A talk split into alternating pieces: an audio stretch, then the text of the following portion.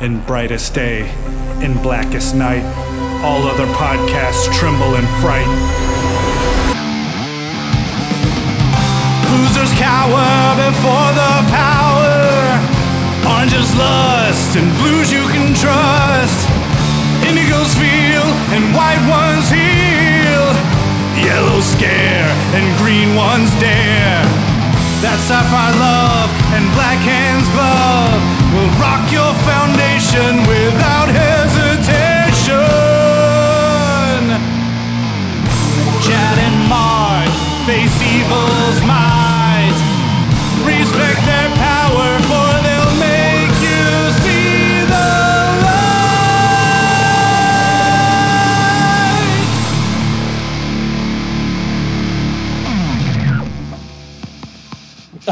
Everybody. I'm Chad Bokelman, I'm Mark Marble. and this is the Lantern Cast. Episode 288. That's right. We are talking the return of the first Lantern, which is Green Lantern's issue number 25 and 26. Uh, for those of you wanting to talk uh, about the issues within these issues, don't worry, we'll get there. so, but first, we actually got to cover the content itself. I'm taking 25. Mark is taking 26. Um, uh, I get the the big beast, which is our extra sized anniversary issue, which I put in quotation marks. um, but uh, the story is called "The Return of the First Lantern. Writer Sam Humphries, Robson Rocha is the pencils. Daniel uh, Henriques is the inks. Alex Sollazzo colors. Dave Sharpe letters. Brad Walker, Drew Hennessy, Jason Wright cover. Brandon Peters, Peterson variant cover, and then some other people. The usual suspects. Oh, by the way, for the record, uh, Final Issue Podcast did talk about my email about uh, what the what in the world an editor does, and then as it turns out, we do have a right to be upset. Just long story short, but if you want to go listen to that episode, it's actually really good because they also touch on that and tie it into that whole Howard Chaykin controversy stuff that recently happened. You heard about that, right, Mark? Uh, refresh my memory. I may have, but it's not Uh, something that's not going off in my head. The, the gong when you mention it. there was a series that Howard Chaykin uh, is doing for Image, and he did a cover of some dude um, being lynched, and he had genital mutilation and a whole bunch of stuff. So the internet got in a huge uproar about it.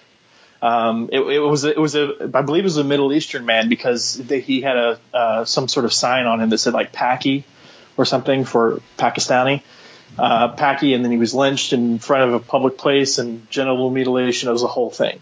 Um, so it was very clear in the follow up to all that mess that uh, someone mentioned the idea, someone from Image mentioned the whole idea of there even being editors at Image was just a foreign concept to them because there shouldn't be editors on creative ventures like that. yeah, so yeah, it was just it was a whole can of worms. They pulled the cover and apologized, and then the very next day, Howard Chaykin's like, "I don't apologize for shit." so yeah, it was uh yeah. so the the it, it was just a very interesting conversation. Um, but long story short, we do have an, a right to be upset with the uh, editorial team. Less so, less so. Well, we'll go. Uh, we'll talk about it later. Let's let's just we'll talk about the issues.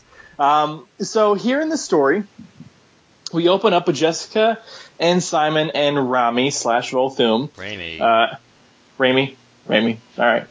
Uh, as Mark likes to call him, Volthumi. Uh, yeah, not thank God, not for much longer though. uh, they're heading towards the Vault of Shadows, which I was like, as soon as that happened, I was like, wait, this is not at all what it looked like before. And then they mentioned the Vault of Shadows is the sister building towards the Chamber of Shadows. So, well, whatever. Um, At least, This whole- at least they separate it so it's not supposed to be. It's not supposed to be on, you know, Oa, which would give, you, which is like the other things I've already seen in the storyline. Nothing that would have originally been on Oa should frigging exist on Mogo. right. Um, I'm not going to read any of the narrative bubbles here, but I I would like you to know, folks, that this entire issue is uh, undercut or overcut, however you want to put it, by Simon writing a letter to Nazir before he leaves Earth. You know, I guess right around the time the whole uh, Polaris stuff was happening. Basically, he's saying, "I'm sorry, you know, we're distant. Uh, I'll be back for your birthday." And while all this is happening, this is Nazir's birthday, and Simon obviously doesn't show up because of the events of this issue. Um, but that piece of it is less important than actually what happens here in space. So, just so, just so you know, that whole narrative structure is in place. They get to the vault of shadows and uh, enter enter and see a almost um, Stasis tubes, almost. stasis tubes slash um, what are those things when you put like an eyeball or like a a, a being or, or, or like a, a little rat or something you preserve it formaldehyde uh, formaldehyde like tubes uh, this these little tubes that are that are encasing the bones the remnants of the OG seven lanterns one of these uh, little tubes is empty though um, so they go in, then all of a sudden halt, and a old beast-like man wielding a ring and a construct sword, uh, named Tyranir, Tyrannar. I don't know how we'd want to say that. Uh, Um, probably, probably Tyranner, probably Tyranner, maybe. that I would lean towards that. We'll get to it later, guys. But this guy is his origins. He's from Tamaran, the same planet that Starfire is from. Um, so I would I would just go ahead. I would Tyranner. Is that what you said? Something like that. Just we could just call we could just call him Ty for short.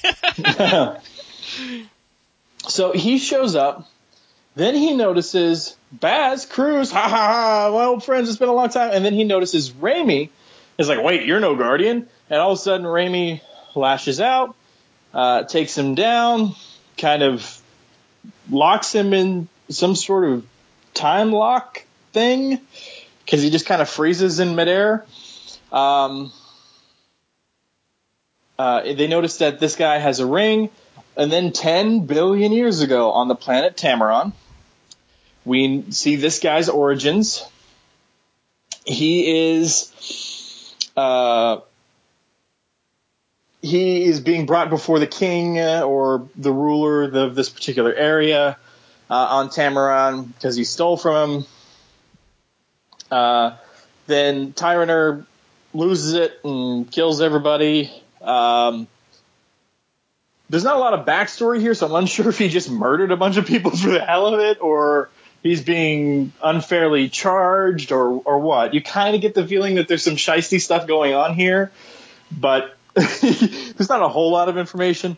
Suddenly, then another ring comes in and says, "Hey, Tyranner of Tamaran, you have the ability to overcome great fear. There's a great crisis in the universe, and you are needed."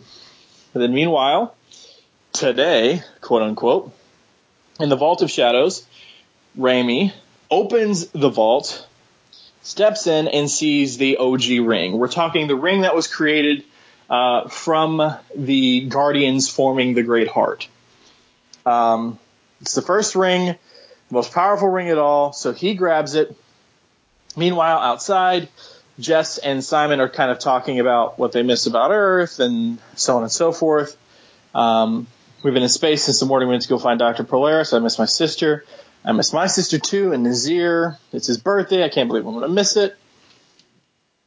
And all of a sudden, Raimi comes out and is like, I got to show you something.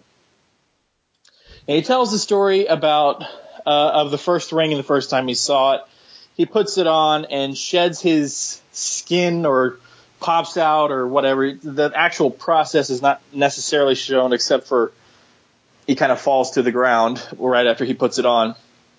Um, but out of this smoke that's rising from Raimi's body comes Volthoom. Uh, and then we cut back to 10 billion years ago on the planet. Uh, you, does this say you? Yo? You Colu. Which obviously is related to Brainiac.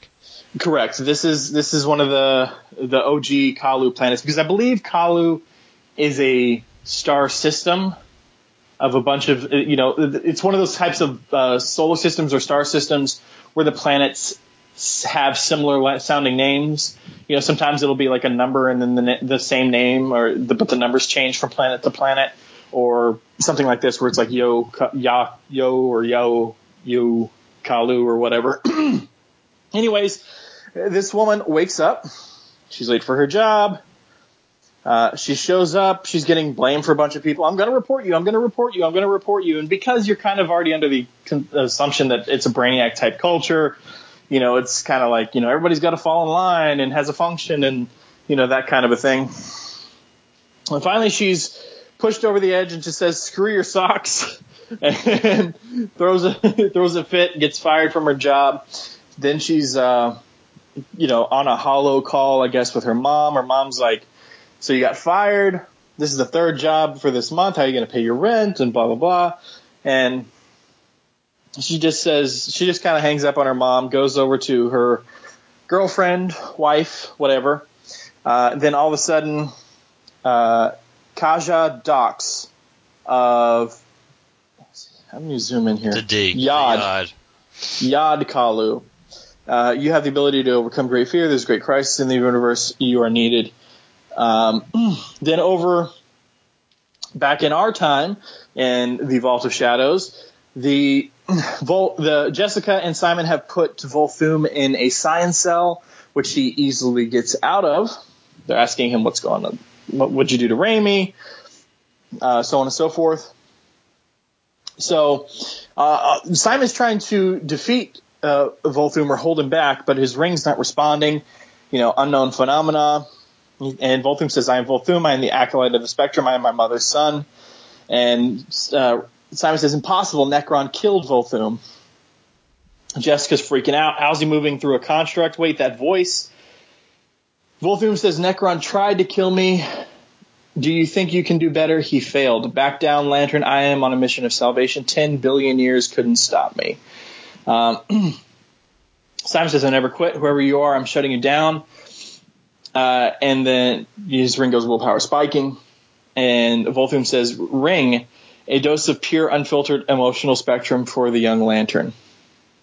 And then all of a sudden, influx of emotional spectrum, overload, warning lantern Baz, overload, overload, overload. And then his ring explodes off of his finger. Um, he freaks out, understandably. Uh, he's like, my ring, my arm, it's un- his, his, um, his, uh, Shield. tattoo, his tattoo there is lit up. Yep.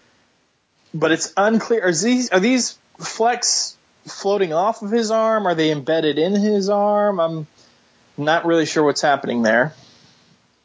Um, but they look like little ethereal Fragments, like yeah. fragments of the ring or something or willpower.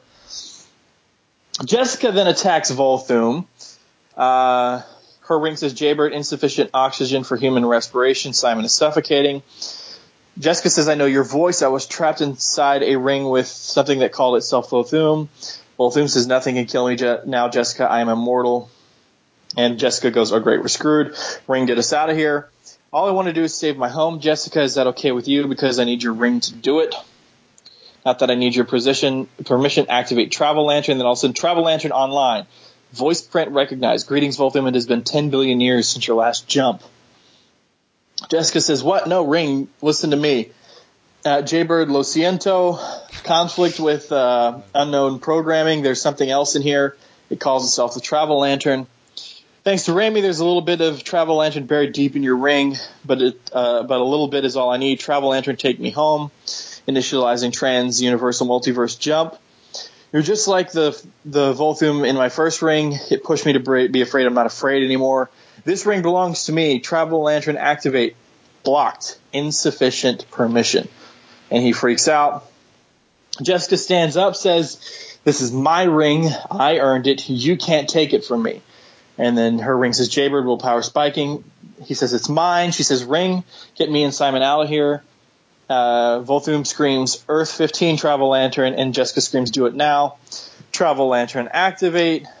Um, and then Jessica's ring activating. All of a sudden, Simon and Jessica are gone. Volthoom's wondering where they are. and they're being ripped through the multiverse slash time. They're all twisty, bendy, weird art constructy. uh, the way you see people when they're traveling through some sort of crazy portal. Uh, I think Guardians too. um, but that's uh, that's it. Says next issue, the betrayal of the Guardians. And of course, think? and of course, Nazir reading Simon's letter just doesn't doesn't really give a shit because Simon just doesn't show up. right. like he's got three minutes not to be late for my birthday. Oh, screw him. Uh, all right, so let's take.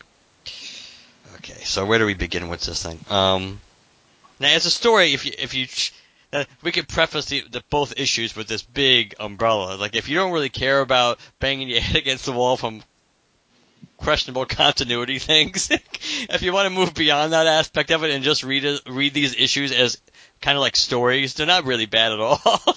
but, but but I don't know. Uh, first of first of all, we have Volthoom's ring, which we know shouldn't be anywhere in that place. Because the last time we saw Volthoom's ring, he was pulling it out of Ganthet's throat. so why would it be there? Well, Ganthet and Sayd left uh, and exiled themselves. Maybe they somehow found it after Volthoom was defeated and took it to the Vault of Shadows. Yeah, I don't know. Don't forget the Guardians were being slaughtered at that point. right, but then after that, after that they left. Yeah, because Sinestro said, oh, "I'm I'm throwing you a bone. You get out of here." Yeah, they could they could give us a they could give us a retcon to say that's what happened. Without a retcon, it makes no sense. Besides right. the fact that he says it's still here, which would indicate hmm. that it's that he knows that, that he knew that he knew it was there at one point and it's still there. That doesn't mesh at all because we know where it was the last time we saw it, and we know where it was the last time Volthoom saw it, the same place down friggin' Ganthet's throat. so there is kind of a there is kind of a problem there with that. Um, Another thing is this uh, I feel is interesting is this issue of convenience here so one of the uh, one of the origins for one of the seven lanterns is that she's from the third world, right? Yes. Instead of the fourth world. So she has to do a new Genesis apocalypse, blah blah blah. Then we see um, the other guy who's from Mars. Uh, and then we see this guy who's from Tamaran, and then we see the other person who's from Colu. It's like they're they're they're doing this roundtable of places we're already familiar with in the DCU. Now, does that, do you think that helps in terms of like, we can interact with other ancient aspects of the of the DCU, and these are touch points which we would recognize and appreciate seeing? Or do you think it just muddles things and we may as well just pull random aliens from random places? I can see the the I can see the uh, the third world stuff because you know they're going to be going down this New Gods route here pretty soon uh, in the Hal Jordan and the Green Lantern Corps title. So, in terms of all that, I get that connection. But is it really necessary to tie in Mars, Tamaran, uh, Colu, so on and so forth? I don't necessarily know if it hurts.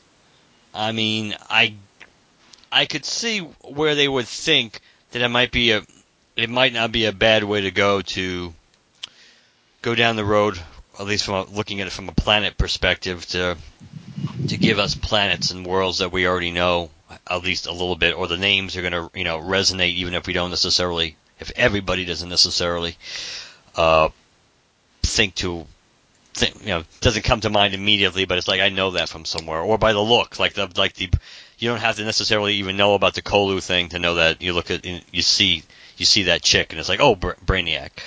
Uh, I don't know if it. I don't know if it hurts. I can't tell you that it necessarily helps. I don't. So, but I, I didn't have. I didn't have. I didn't have an issue with it. Um, th- that I didn't. I didn't really either. But I was just wondering if it was necessary and or hinders in any way the story by making sure you have so many touch points to the OG DCU. Yeah, that's that's that's valid. Uh, even though this I mean this I can't say this bothered me, but it's it, it in a way it was very predictable. Based, just based on the way we know about the solicits, we know from the solicits in this in this, and I didn't read 27 yet, which was the irony of you asking me whether should we do 27, and I said and, I, and it's like nah, let's stick to. And, and even when I answered you, I completely forgot I didn't even bother. I hadn't even picked up 27 yet. I'm going to pick it up tomorrow when I pick up of the Corps. But we know from solicits that Jessica and Simon are, were, were being sent back in time, and that they were going to end up fighting basically along with the seven original Lanterns, what Green Lanterns, to stop Volthoom. That that's basically what the solicits were implying all along. So to have you know to have this last this the sole survivor of the original seven just recognize them, I mean it's just so self it's kind of self-serving because you know why he's going to recognize them because you know because they were there, you know. they were there back when Volthoom was originally vanquished, that whole Terminator time loop kind of thing again. Uh, or seemingly that's what it's implying. So I that I don't know. It was cool on one level, but I mean it's for, for to get you know, but it's also self-serving in another to make Jessica and Simon seem more worthwhile in the Green Lantern mythos. You know what I mean? Right. That, that so I, I so that was predictable, and but it didn't do that much. It didn't do that much f- for me. I I kind of like I like the way Volthoom kind of like reconstitutes himself, but it does make you wonder. Even though now we, I guess it's safe to say he he has so much mastery of the emotional spectrum now that it's that his connection is different and the way he can use the spectrum is different than because even before the actually even before the next uh, issue I'm going to do came out, they already had touched upon the fact that you know he had the battery embedded in his chest and the great heart, and that's why that's why he originally was able to tap into the spectrum. But so I can I can get how he's moved how he's moved beyond that and everything. I can I guess I can kind of accept that he's moved way beyond that now, so he doesn't need it. Because we saw him in the in Wrath of the First Lantern, he had nothing in him then. He, he didn't even have his ring. You know, he, right. So so I, I that that that I can, that I can buy. I mean, so that that didn't that didn't bother me. I did like the the tying it back into him getting getting his ring back and having a body back and not being just hijacking hijacking Raimi's. Uh, I did kind of like the way he was able to use the emotional spectrum in, in slightly different ways than we've kind of seen before. Or, I was also I was curious. I was curious about uh, Jessica's reaction to him being Volthoom and her taking that on and recognizing the voice and so on and so forth. Because of the art, and I do like the art for the most part. Uh, it is dark, but it kind of matches the tone of the issue, um, and, as well as you know, the physical location uh, too. But um, I'm also wondering how much Volthoom knows about what happened with that piece of his soul from Earth 3. True.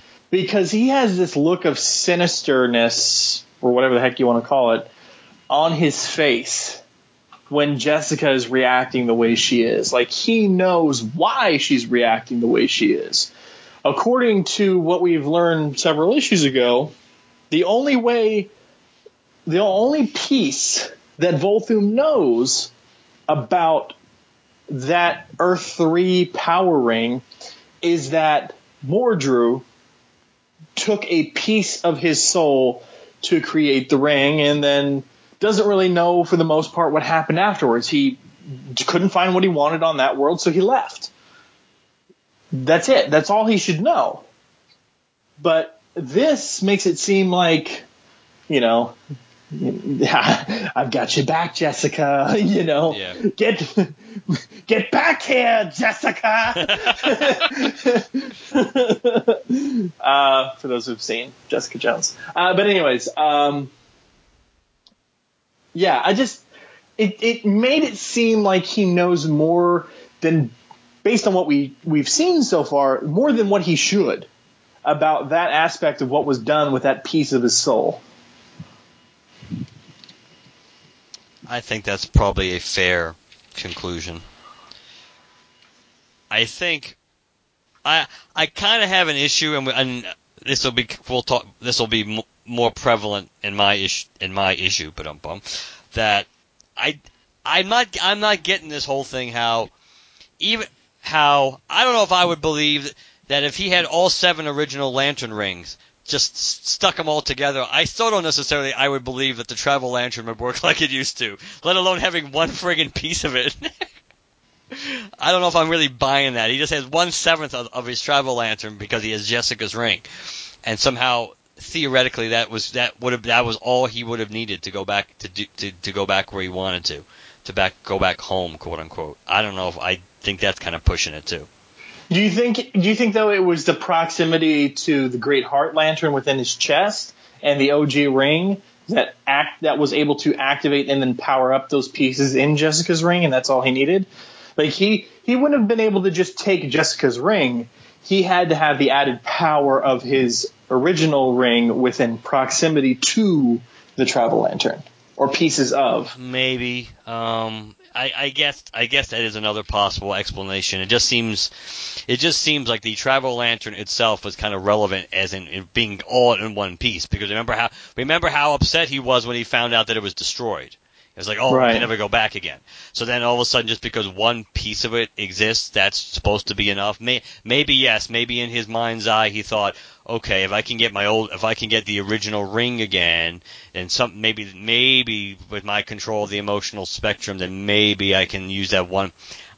I think it's shaky. I think it's put. I think it's again convenient. Um, just like we know it's damn convenient that Jessica's got the her her ring happens to be the last the last of the, or the only one of the original seven rings floating around currently. So I don't know.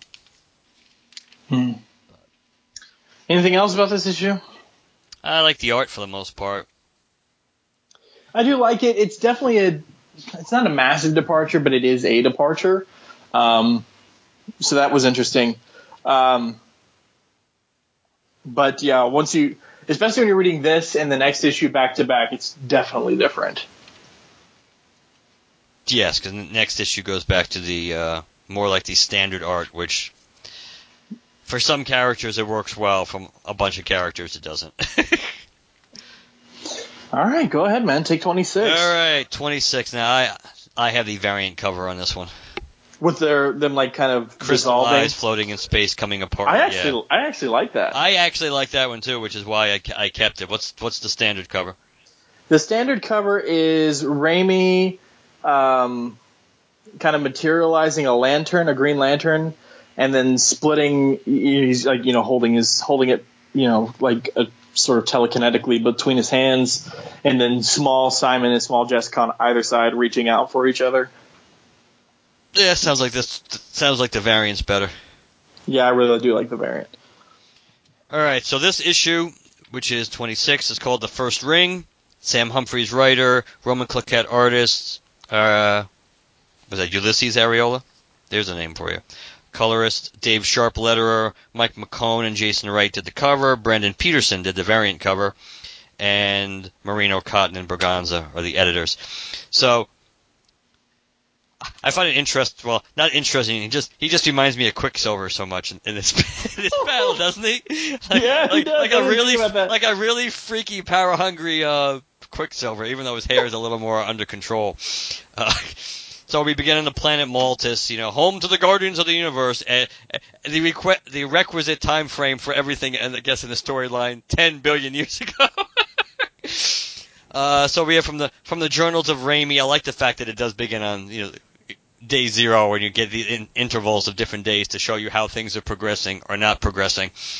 So basically, today's the day they basically pulled all their emotions out of them into the Great Heart, and uh, when they did that, and co- coincidentally, magically, spiritually, the the the, the first the first ring appeared at that time, and when that did, uh, Volthoom reached out to grab it. By the time we get to day 53, pretty much all the Guardians of the Universe more or less have uh, Raimi kind of like sequestered almost because they're trying to really try to figure out how how this ring works. They've they they this is what's an interesting undertone throughout, and I'm and I'm, we'll be curious to see if we actually get this explanation by the time this this whole first lantern stuff ends. That they're making it clear nobody knows where the first ring came from. Nobody knows who sent it. so that's obviously opening the door for another plot point, even if they don't resolve it in this story arc. But it's kind of it's it's an interesting one though. They they reach the conclusion that you know the ring you know that they talk about they talk about uh, Volthoom and how he comes from another you know another part of the, the multiverse and then the the travel lantern you know that that all that they're trying to figure they're just trying to figure out everything here, and and Ra- Raimi's kind of like on the outs because it's Raimi, so he's not really allowed to basically hang with the cool kids as they're trying to figure out what's going on with Volthoom. And again, here's another thing I don't like: they really are going out of their way to make Ganthet look like a dick. And the fact that you know, once again, again Ganthet, Ganthet, the Ganthet of all of, of all the uh, Guardians is the one to chastise somebody else about using emotions. So I guess again, this is this is this whole retcon thing now, where I guess you know, where forget about the stupid uh, Volthoom's ring being down Ganthet's throat as that explanation, which was horrible. But Ganthet has always been the one who's been kind of like more human-like in the way he acted, and then to have him this again this pseudo this retcon having him chastise Raimi because I guess Raimi's now become the new Ganthet as far as being the relatable Guardian. Uh, so by by day 98, the Guardians have really started to shrink. they can't even reach the top of the bookshelf anymore. And poor little Raimi is struggling to get something in, uh, and uh, Pietro slash Volthoom walks by and sees him struggling, so he comes over. Hey, you need some help? Let me get that for you. And Raimi points out that he's the only one who kind of is acknowledging the fact that they're they're shrinking. That all the other all, all the other Guardians have kind of like not really addressed the issue, and Raimi directly ties it into ever since we banished our emotions, that that's what happened. Um, Raimi tries to make some small talk about the ring, and Volthoom just cuts him off real quickly and going, no, to answer your question, they still haven't figured out, you know, how to make it work or anything like that.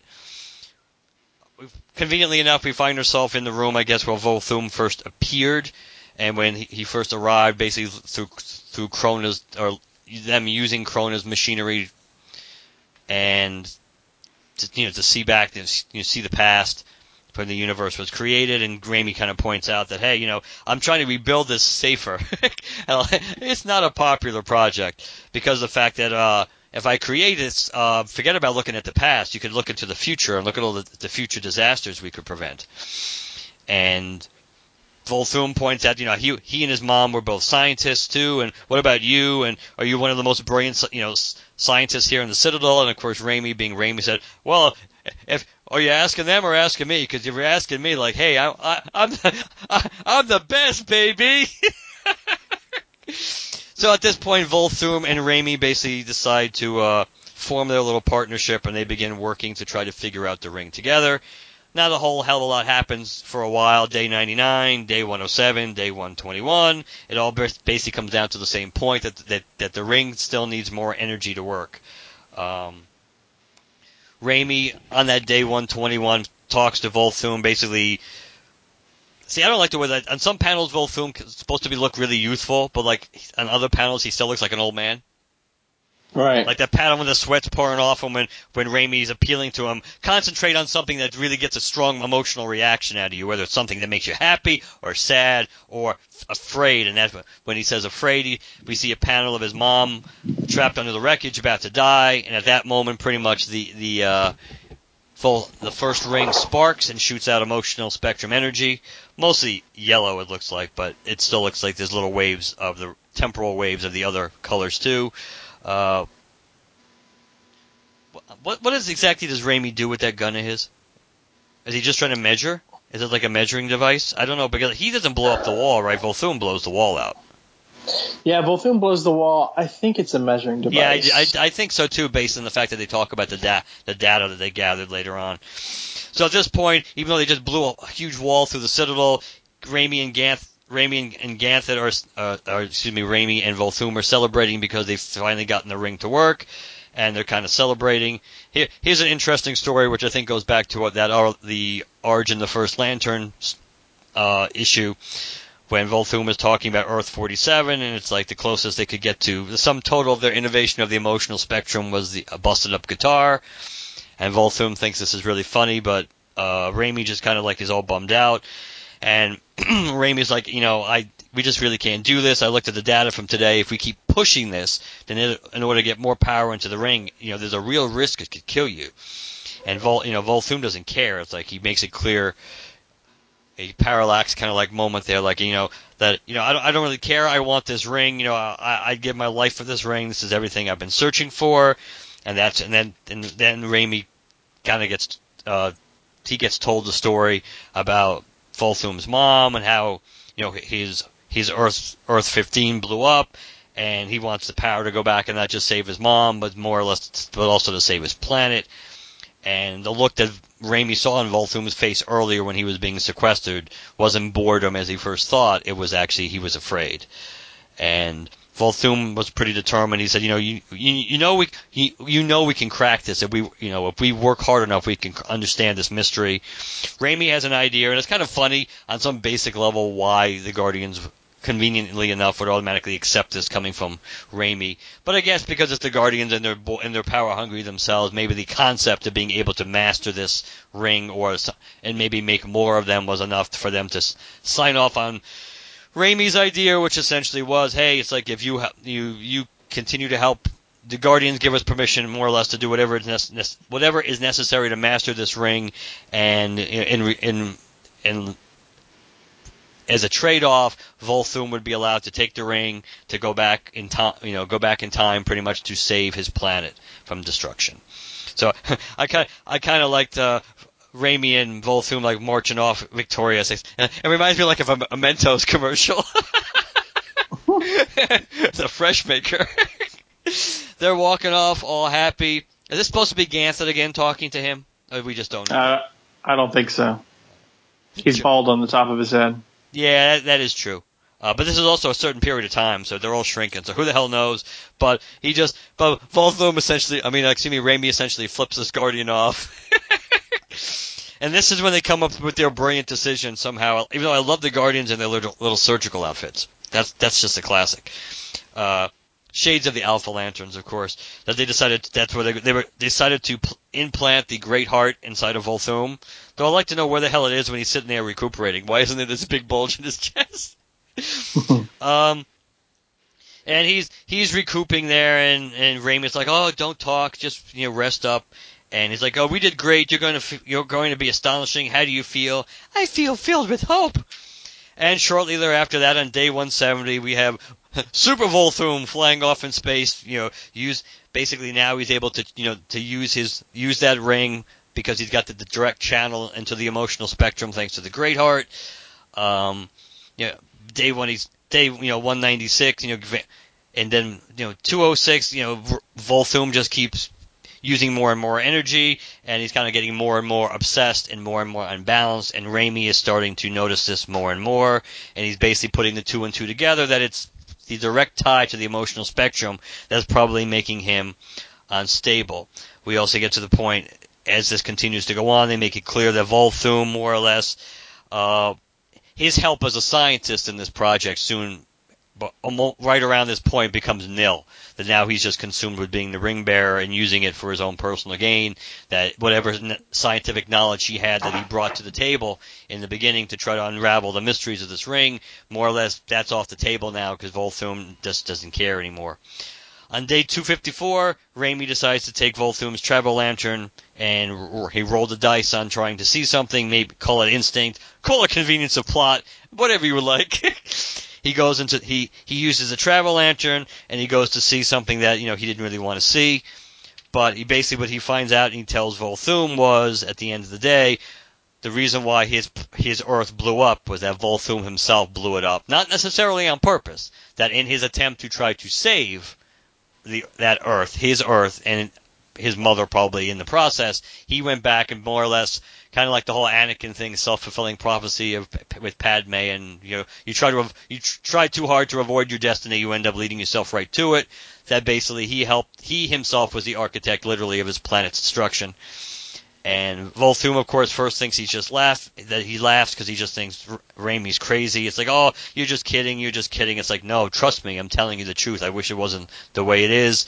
I mean, but there's still so much we could do with the ring, and now Volthoom kind of just ex- just comes to the ex- belief that Raimi more or less is look is out for the ring for himself, and you know it's like it's like you're supposed to be my friend, and it's like it's like Volthoom, no, I swear that's not it. And you know he's like, I'm leaving now. I'm taking the ring with me. And where's my travel lantern? At this moment, the other guardians of the come in, and they kind of they say, you will never have the travel lantern again. Surrender the ring now. And now that this is the part that I guess really hurts Volthoom because that uh it's like Raimi, you led me, you know, you were my, you led me into this trap. It's like you, I just wanted to save my home, my mother, and Raimi's really upset. It's like, please, you can trust me, and he, free, you know, Raimi just watches Volthoom freak out. You betrayed me, traitor, and he, and for for all you Guardian haters out there. the next page or two is would be pretty satisfying if you if you haven't read this issue because he because Volthoom just lays into the Guardian something fierce, and we kind of besides the requisite Volthoom has gone mad, we have the interesting little revelation that we, which we kind of I guess already knew really, but at least in the this retconned universe, there at one point certainly were thousands of Guardians of the Universe because Volthoom killed hundreds or potentially thousands of them. Uh, so the few remaining Guardians kind of like are hidden behind a shield. Uh, and they knew they knew at the end of the day that uh, Volthoom was going to get to them eventually, and also because of the power Volthoom had now, it all made sense how he was capable of basically destroying his own planet. Now we have more questionable luck or you know Deus Mach, Deus Machina, uh, with uh, Raimi deciding to first he breaks for the fact that he's able to do it so easily is kind of shaky. But he's but he's but he well he's clearly using Mol- Mjolnir. So yeah, yeah, or or at least uh, what you call it the uh, Beta Ray Bills thing. Um, that he so he basically takes a hammer to the travel lantern because at the very least he's going to deny Volthoom the ability to go to to do his time traveling and go back to his to, uh, and, and attempt to save and ultimately destroy his planet. But you would think would then mean the planet would still be alive, right? Based on this whole train of thought. But uh, depending on the way you look at again time travel. So he breaks it, he breaks it, and then he realizes, hey, you know, this these pieces are really rich in emotional spectrum energy. So it's like I can use them to form a new weapon.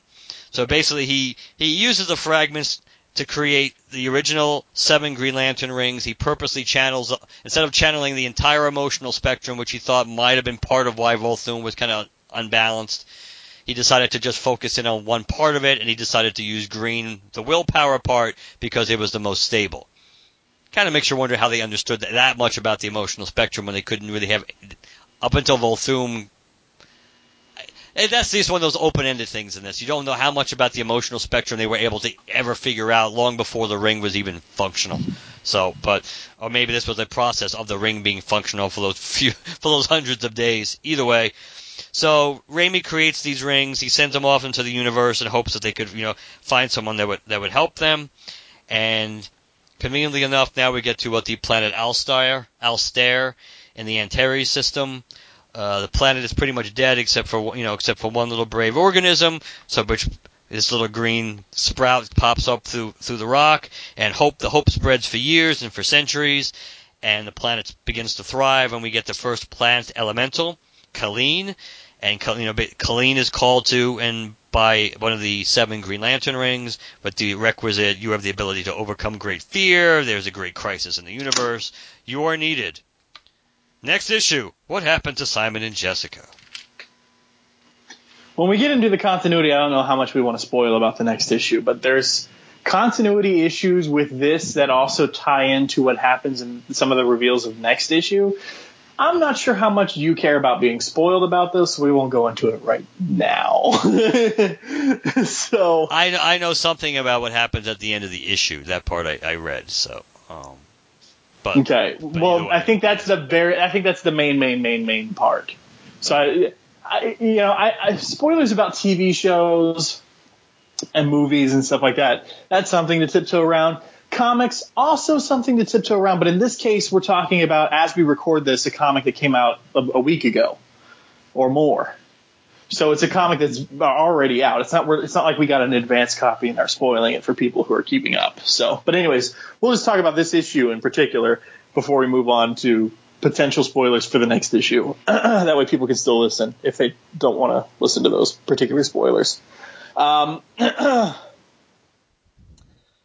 Um. Well okay, said, Chad. So, so this this is taking place. Uh, well, you destroyed this machine upon your arrival. Krona invented it. How long after Krona peers back in time and is, is, is exiled from Maltus thus creating, of course, the the the multiverse in the first place.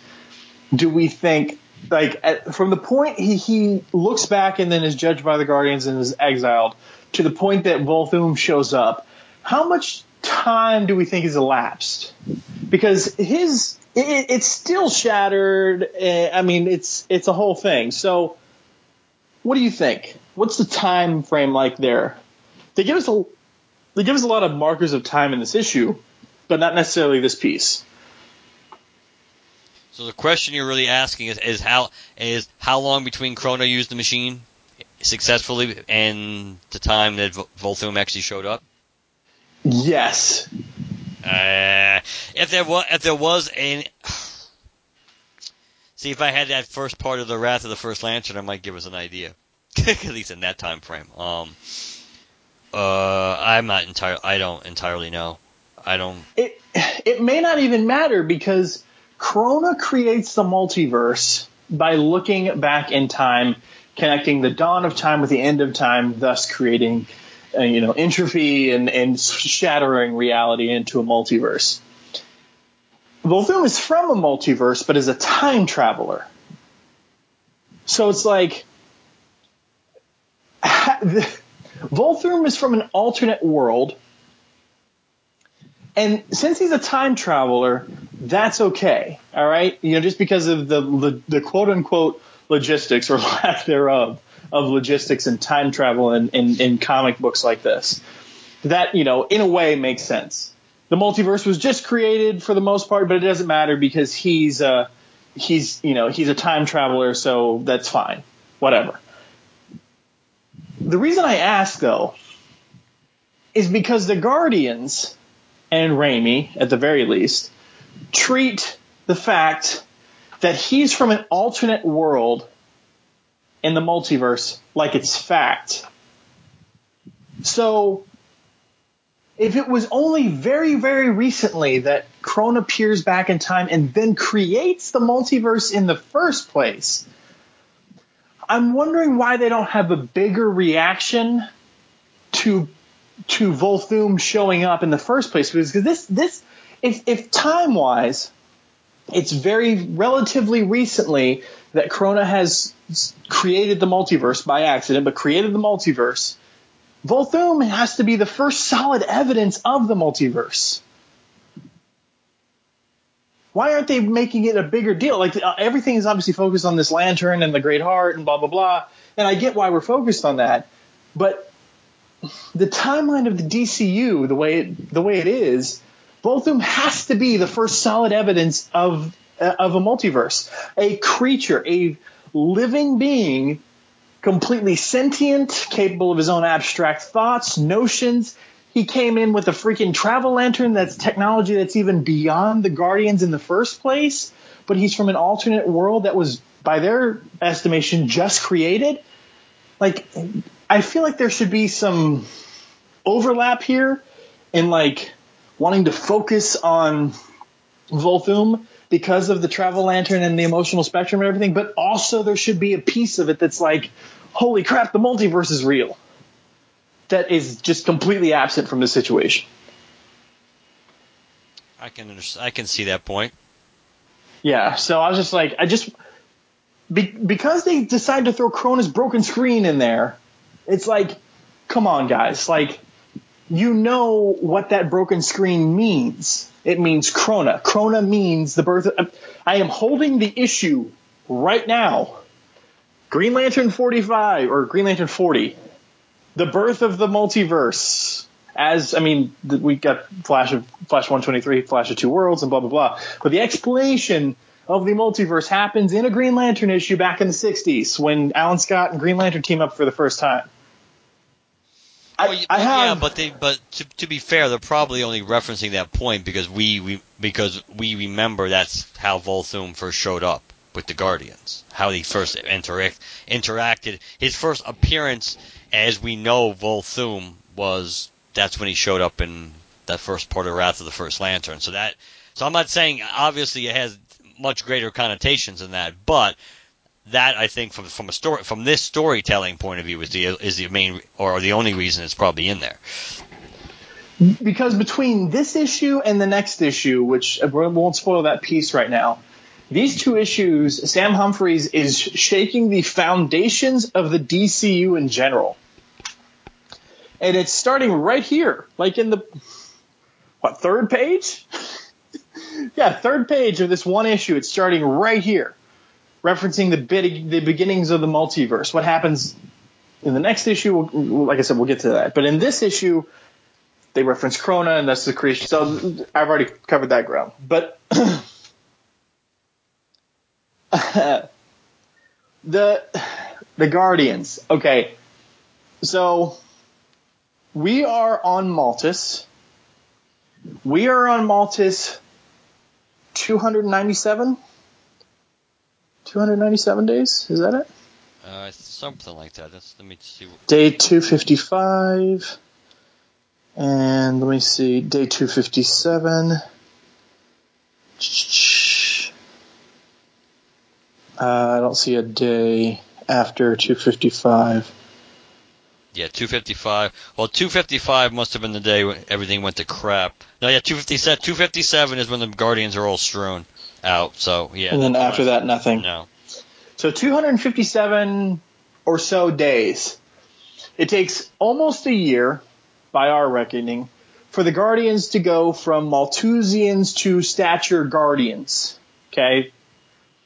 That means based on the timeline that we do know. So Mark and I appeared on an episode of the Secret Origins podcast where we were covering the origin of the Guardians. You remember that whole story, right? Yes. It was complicated as F, but the Guardians had billions and billions and billions of years before they even got to the point where they then started to become and evolve into the short little diminutive beings that we know now. So how long has all of this been going on? What if we're saying that this is 10 billion years ago here, just in terms of Maltus and the OG seven lanterns, how much older is Maltus and the Guardians? What is what is now their retconned history like? Is their planet only a billion years old? Because don't forget, in continuity, so so far as we know, the evolution of Maltus took place much faster than most other planets. Like they were created, but then the the the amount of time it took for them to go from like cavemen to just like brilliant brilliant beings is not the same process of evolution, the same lapse in time as most other evolved planets. It took a much shorter time for them. So even taking that into account though, how long has Maltus been around?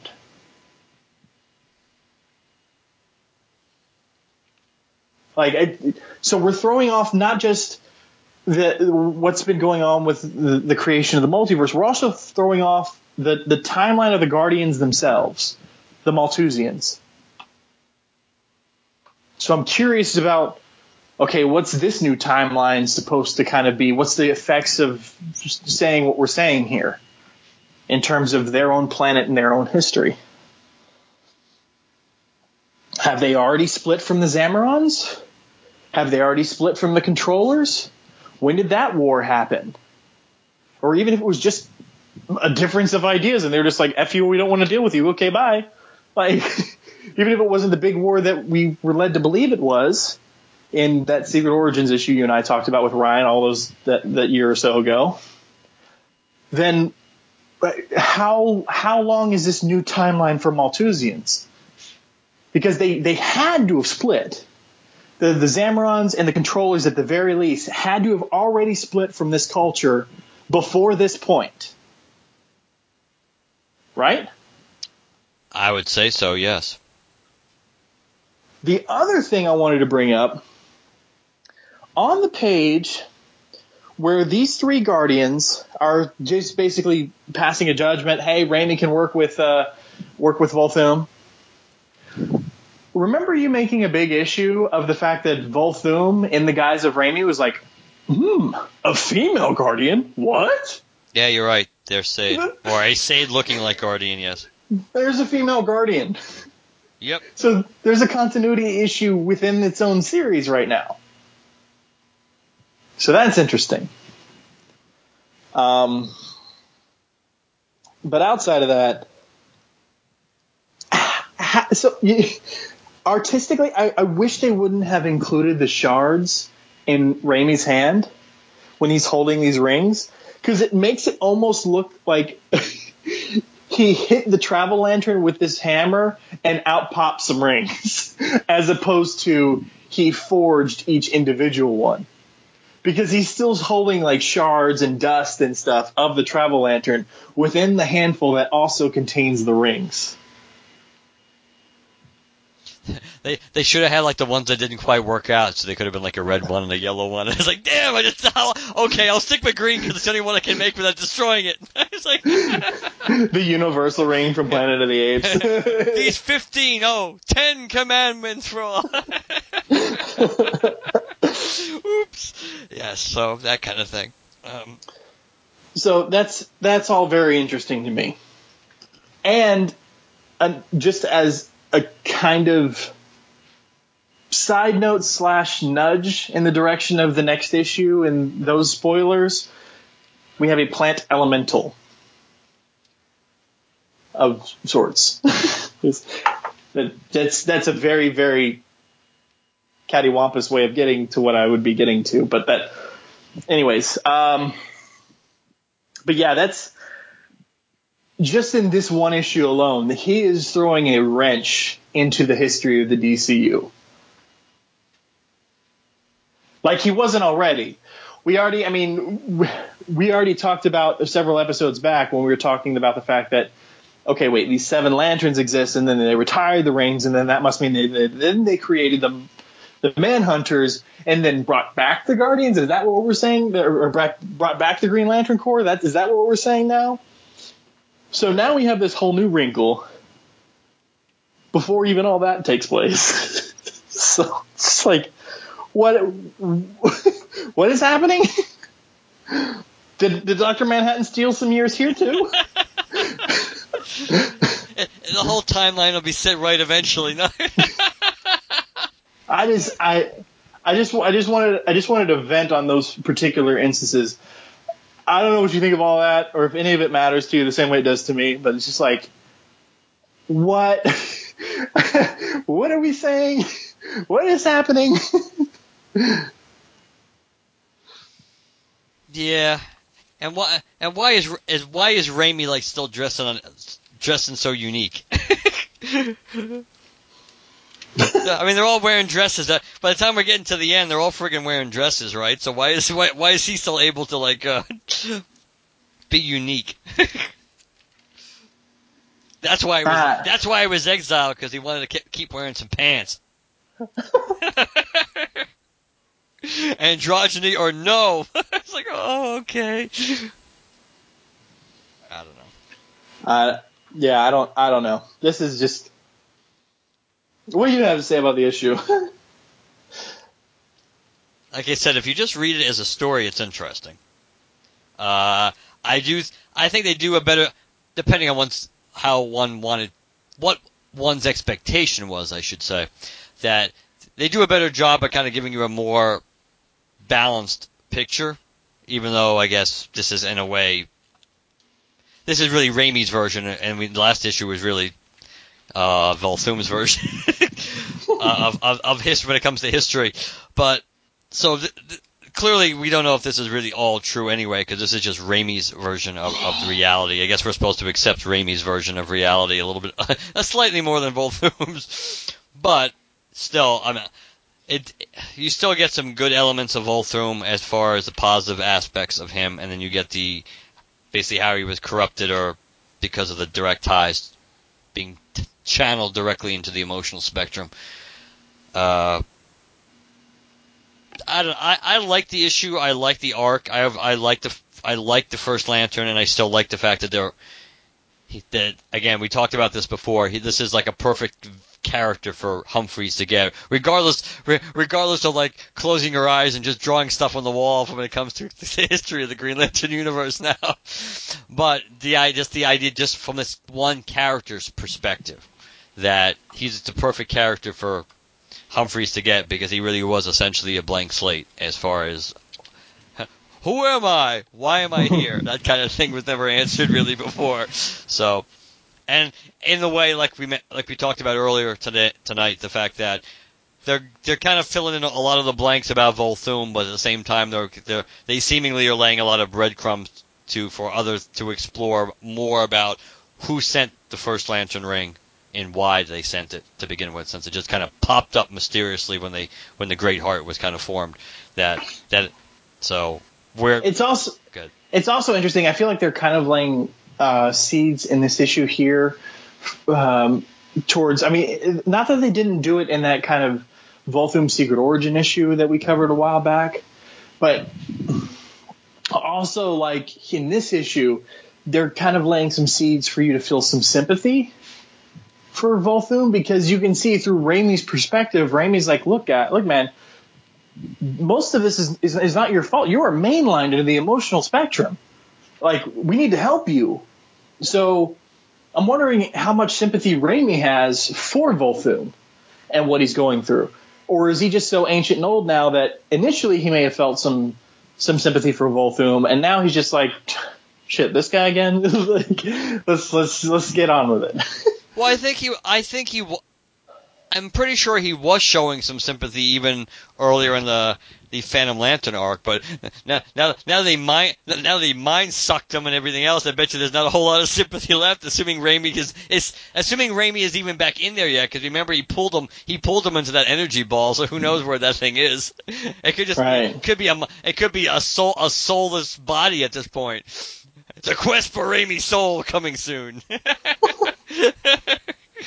uh, so he probably won't be as. Uh, I had a lot of sympathy for you. Now up yours, buddy. All right. Um, anything else you want to say about this one? up to this point, it, was, it, was, it certainly was a good setup for this arc. Of course, of course, we, we beat that drum every like every two every four months. We beat that drum when they showed a new arc in these books. The setup's really good. Uh, just like just like so far, the setup for Fracture has been really good. but how it ends up, we can almost take it to the bank. We know it's not. it's going to be slightly less good. but so far, I like this. I I I like a lot of the, a lot of the the focus on the Phantom Lantern, the First Lantern, even Rami. I kind of like that, but it comes back again to the kind of like the flaws in the book that when the book is more just about Jessica and Simon, it isn't nearly as thrilling. Especially when it's Right. especially when it's about Simon.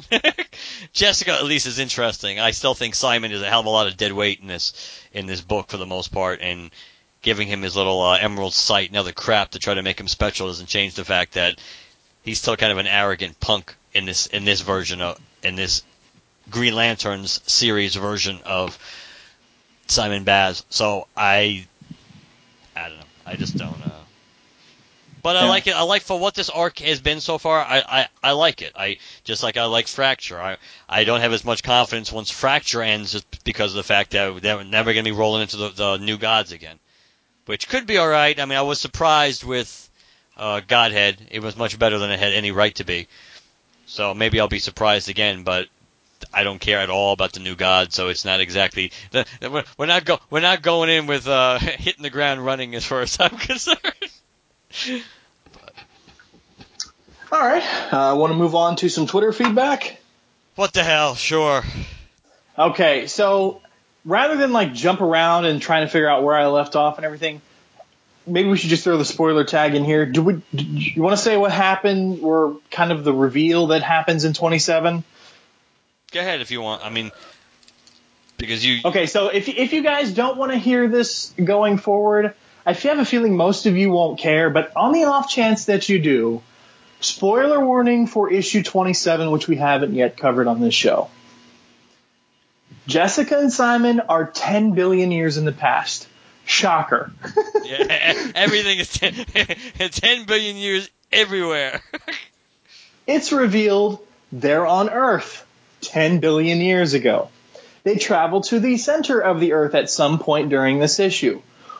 What do you believe is at the center of the Earth early on in its creation? Hmm, does anybody remember what was in the center of the Earth during Blackest Night? It's the White Lantern entity as an infant. It is it is in stasis, just kind of floating there. It's not conscious. They can't make contact with it, but it's early on in the development. It's in its embryonic state, sort of.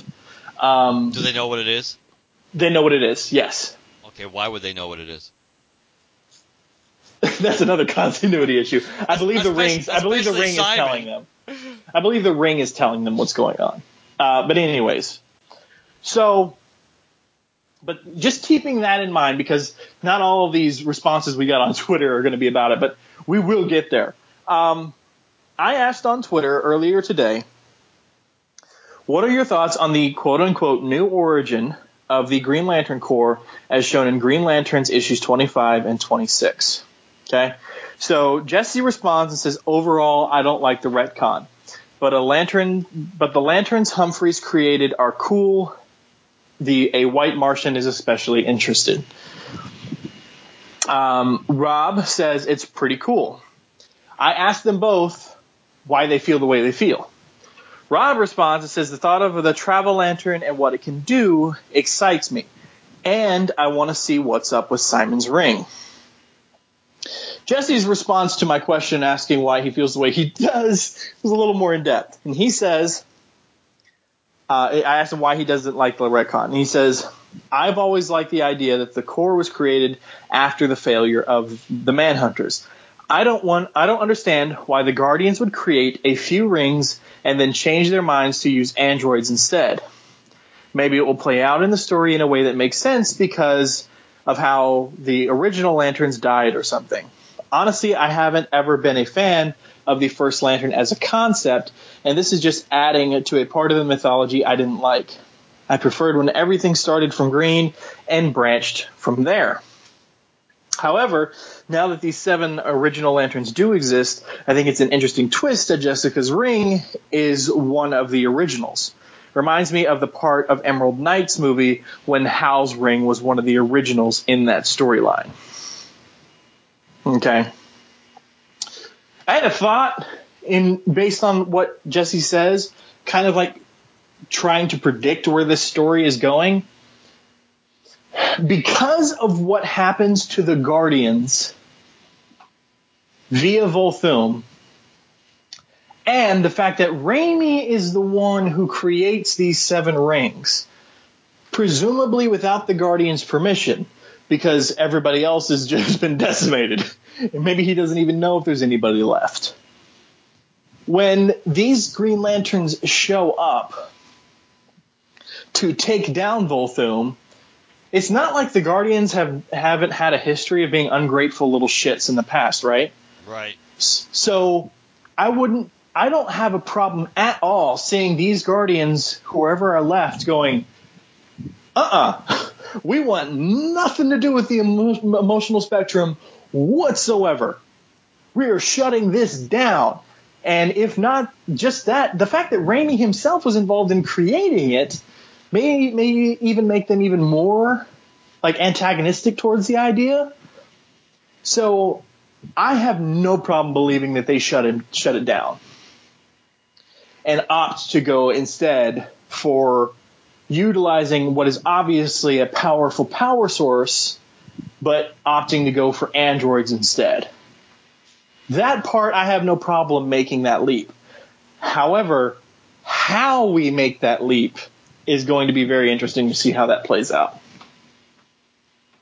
If they'll even bother going that route. Because that's just what I think might be coming. But who knows if that's where Sam Humphries is even going. Like, do the Manhunters even exist? like, did we just shut down the Green Lantern Corps concept after these seven lanterns and then bring it back? There's no Manhunters in the middle? Like, we don't know, right? We don't really know. The Manhunters I do exist in this universe, we know that, Yeah, I- but maybe their whole origin is just now messed up.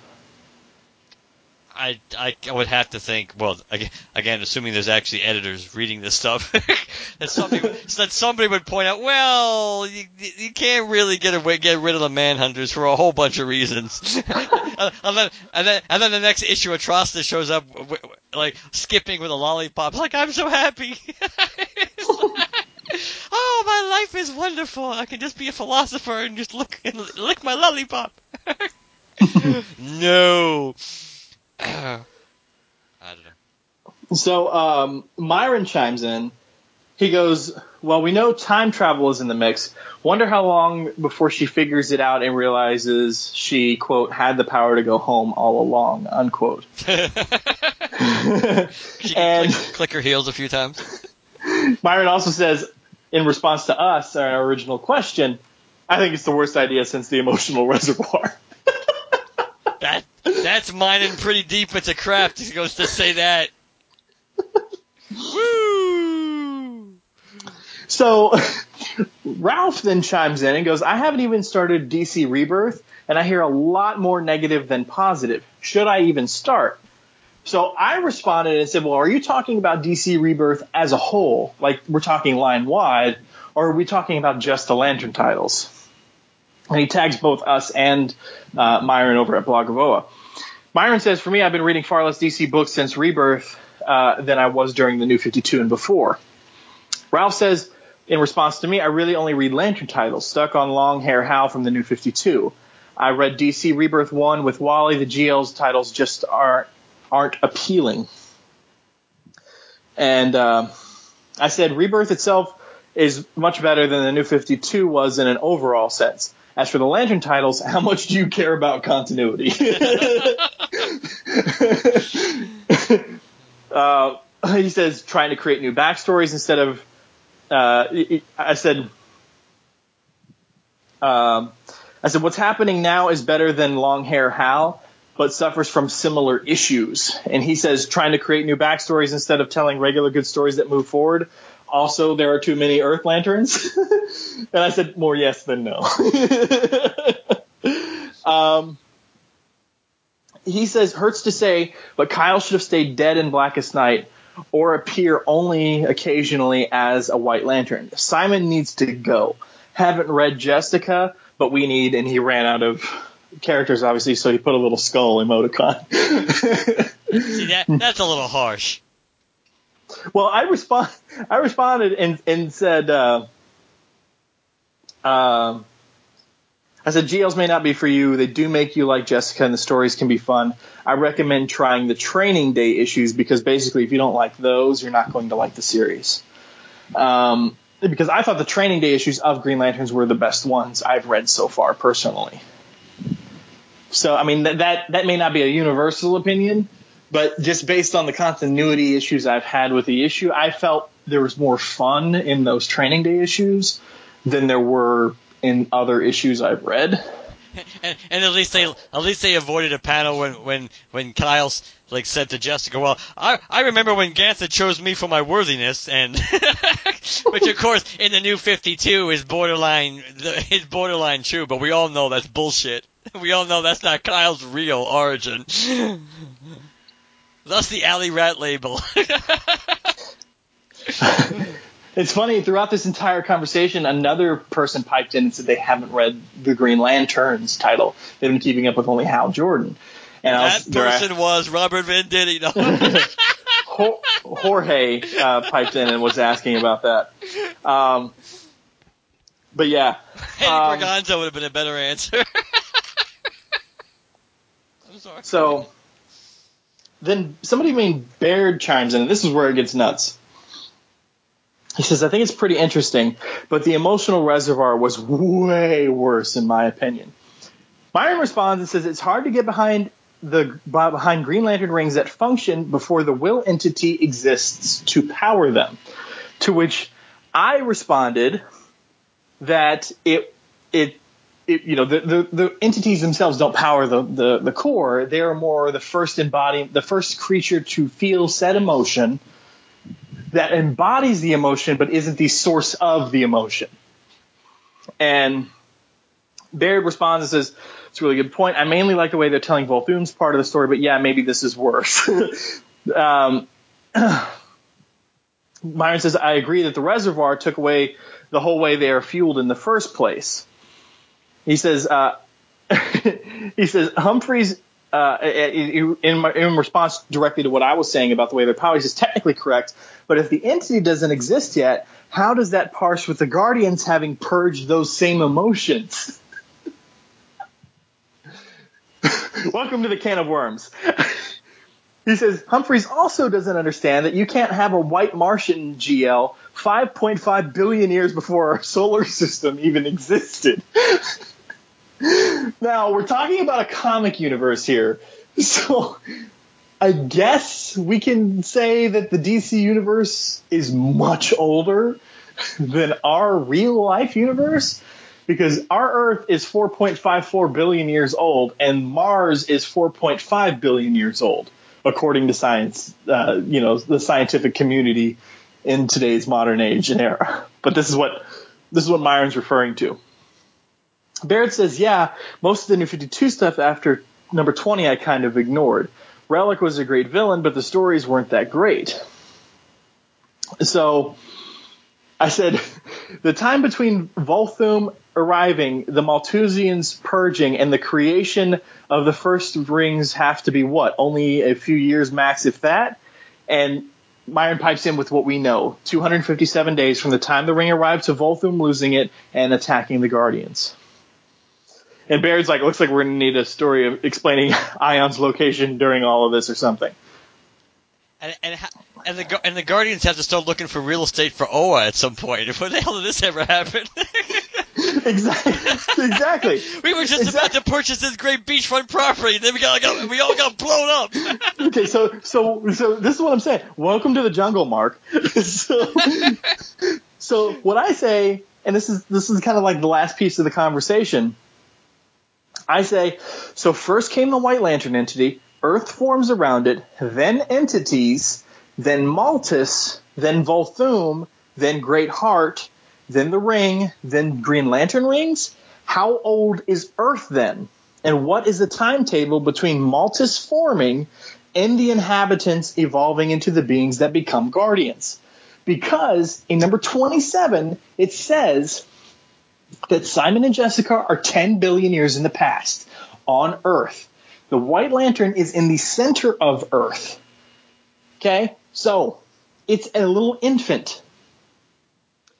If the Maltusians at this point already exist and are starting to become the Guardians, that means that their planet had to have been created, evolved, etc into the state it's at before Simon and Jessica even arrive on this planet 10 billion years in the past.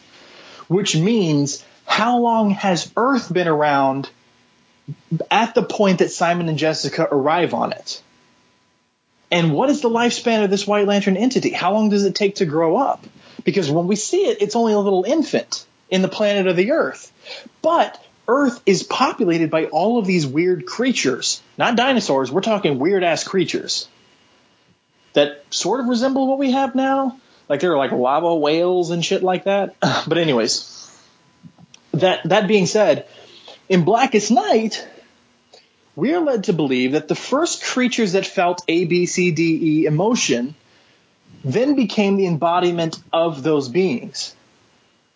Now, the first creature the, the first planet to evolve life, as we're told in Blackest Night, was Earth, which is why the the Earth was formed around the White Lantern entity. That is the first place that experienced life.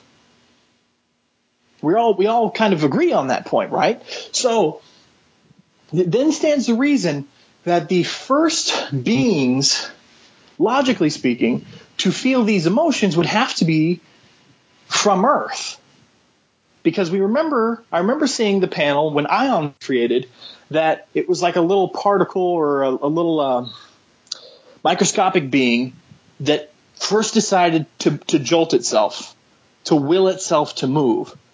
And then that just sparked a, a spark of willpower that evolved it into this massive space whale from its own little one celled organism type thing. That had to have come from Earth. So the way the timeline exists based on how we know it versus how we're being told here, this Earth, even though they're already 10 billion years in the past, which is a little over, like Myron said, 5.5 billion years older than the Earth really should be, scientifically speaking. The Earth has to be even older than that and had to evolve the life necessary to create the sequence of events we see in Blackest Night to get the entities that we get Ion, Parallax, the Butcher, etc. All of the, the White Lantern, the creation of Earth, all of the entities, all of this has to take place before Maltus itself even evolves life or evolves life to the point where they're capable of feeling those emotions because we're being told that the Maltusians purge their emotions. So we know they felt them before in the past. So Earth has to be old enough. Earth has to be super ancient. like super ancient right now.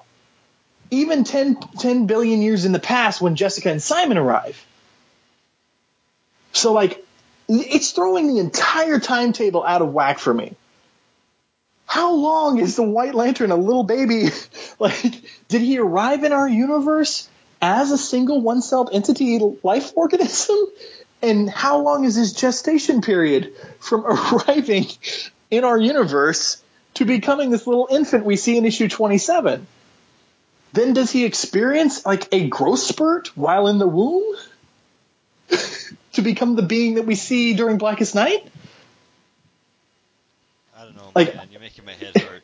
see, see, this is what I'm saying. Welcome to the jungle. This whole mess, like, just like, just by telling us 10 billion years ago, already throws a whole bunch into the whack that we went into before we even started going into spoilers for issue 27. Then you throw into the fact that Jessica and Simon are on Earth 10 billion years ago and run into the White Lantern in this embryonic state. That just throws the entire system out of whack. What in the world is this new timeline now? What is the sequence of events? Because there's uh, there's only cer- a certain way it can make sense if you're going based on the story that we know so far, how the entities were created when certain beings felt the emotion for the first time. That's how it was in Blackest Night, right? That's what they said. I believe so.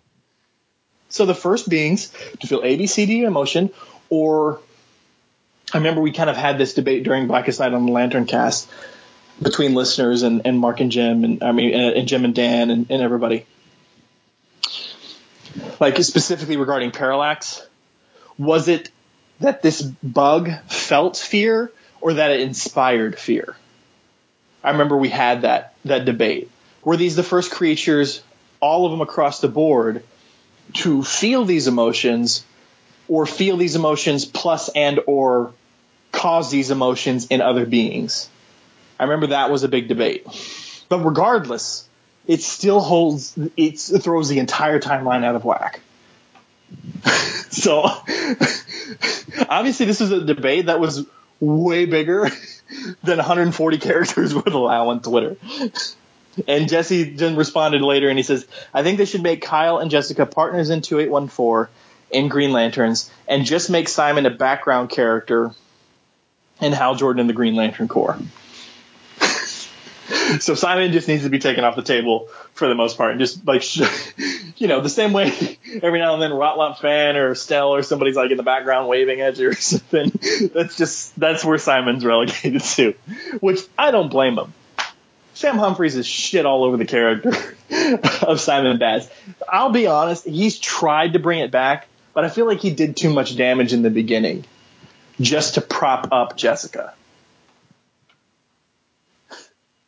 Yeah. So it's no it wonder was- that we get so many people who are already asking us in Twitter, just like, oh, I haven't re- even bothered reading Green Lanterns. Is it even any good? Yeah, I wouldn't. I mean, I do think it would be a smart, for multiple reasons. It would be smart to pair Jessica with Kyle. I think it would help the book too, because you would have the Kyle contingency that would, even if they're not reading Green Lanterns now, they would because Kyle would be at least co-lining the book. Though, of course, they'd complain real quick if Jessica was still actually the main star. um, oh hell, they'd complain even even if they were getting 50 percent of the coverage in the stories, they would be complaining. that percentage of Kyle fans, as I always like to say. Uh, yeah, Kyle is a green ain't exactly working out so far. not going too well for him. Now, when we get into that, those issues of fracture, that I, I do want to cover that issue because that's a really good issue with him and Sora. I really like that issue a lot. I know I shouldn't, but it was. Oh, Sora. Um, Have you heard the news about Green Lanterns? The title future.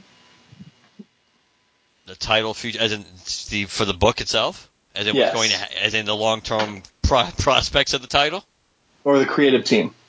Oh, Humphries is leaving. Uh, according to Blogger who posted this during San Diego Comic Con, Tim Seeley is taking over the writing duties on Green Lanterns starting around issue 33 because they noticed in the solicits that uh, th- issue 33 showed Tim Seeley as the writer. Someone on Twitter asked, Wait, are you taking over writing Green Lanterns long term? Tim Seeley responds to that and says, Seems so. We'll have more info soon, I'm sure. So it looks like we're in for a change of guard, at least when it comes to the writer of Green Lanterns within the next four or five issues, five, six, whatever. Well, that doesn't necessarily mean the direction. It means now. It means some direction of the book is going to change. It doesn't mean the main cast of characters is going to change. correct. I'm just letting you know no, that. I know. I know. I yeah, there is a that. change. There's a change in the works, supposedly. Which does not necessarily even mean it's going to be for the best. True. Uh, I don't know. Uh, yeah, that, that is that that is interesting though. It'll be I yeah, I don't know what they're gonna do with Simon. I mean, Simon's just he's a lot of baggage at this point, and I don't really. I know. I guess we should care a little bit more about him and his sister and Nazir, but I don't. I care more about Jessica and her sister and her and their cat. That's honestly, it's just based on the way things have been presented. Maybe maybe because one seems a little more heavy-handed and one seems more natural, flowing. You know, to me. But I don't know. Um, just as a, do you, do you, are you familiar with Tim Seeley from anything? No. By the way, oh, okay. So, what I know him most from is a series from Image Comics called Revival. He wrote, um, maybe I think created because it's Image, right? Uh, Revival, which was like a zombie type storyline.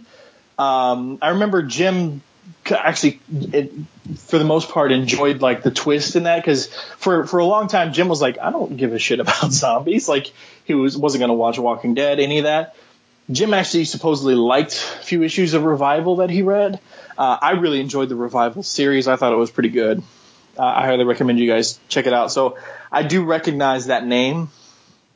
He wrote a few issues of uh, Suicide Squad. He also wrote Batman and Robin Eternal with Scott Snyder and James Tynion. He was like just one of the few uh, few things. He also wrote Grayson for 17 issues or so.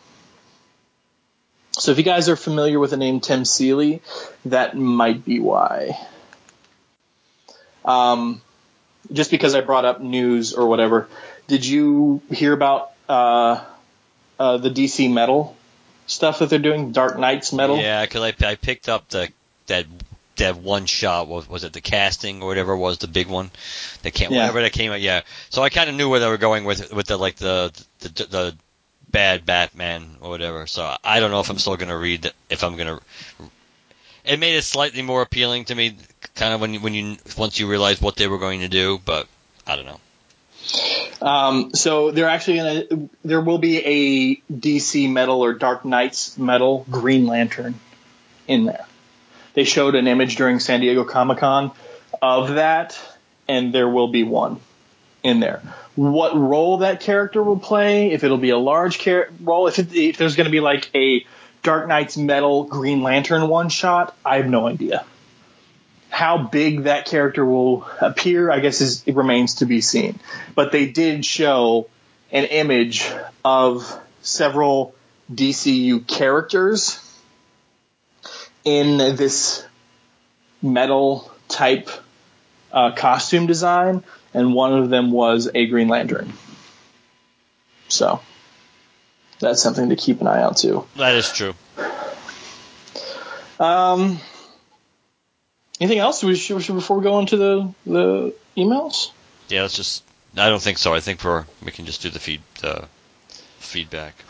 Awesome. Uh, do you want to do Dan or Scott first? Let's. I'll do Dan. You do Scott. Sure. Dan's from London, England, huh? That's pretty cool.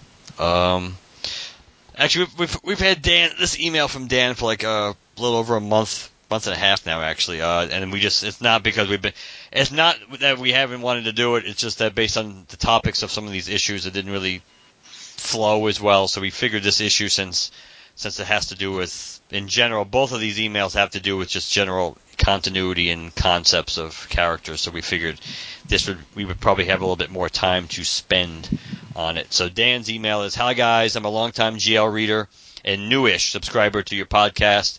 I've recently been listening to some of the older episodes and I've just finished the Sinestro Spotlight episode.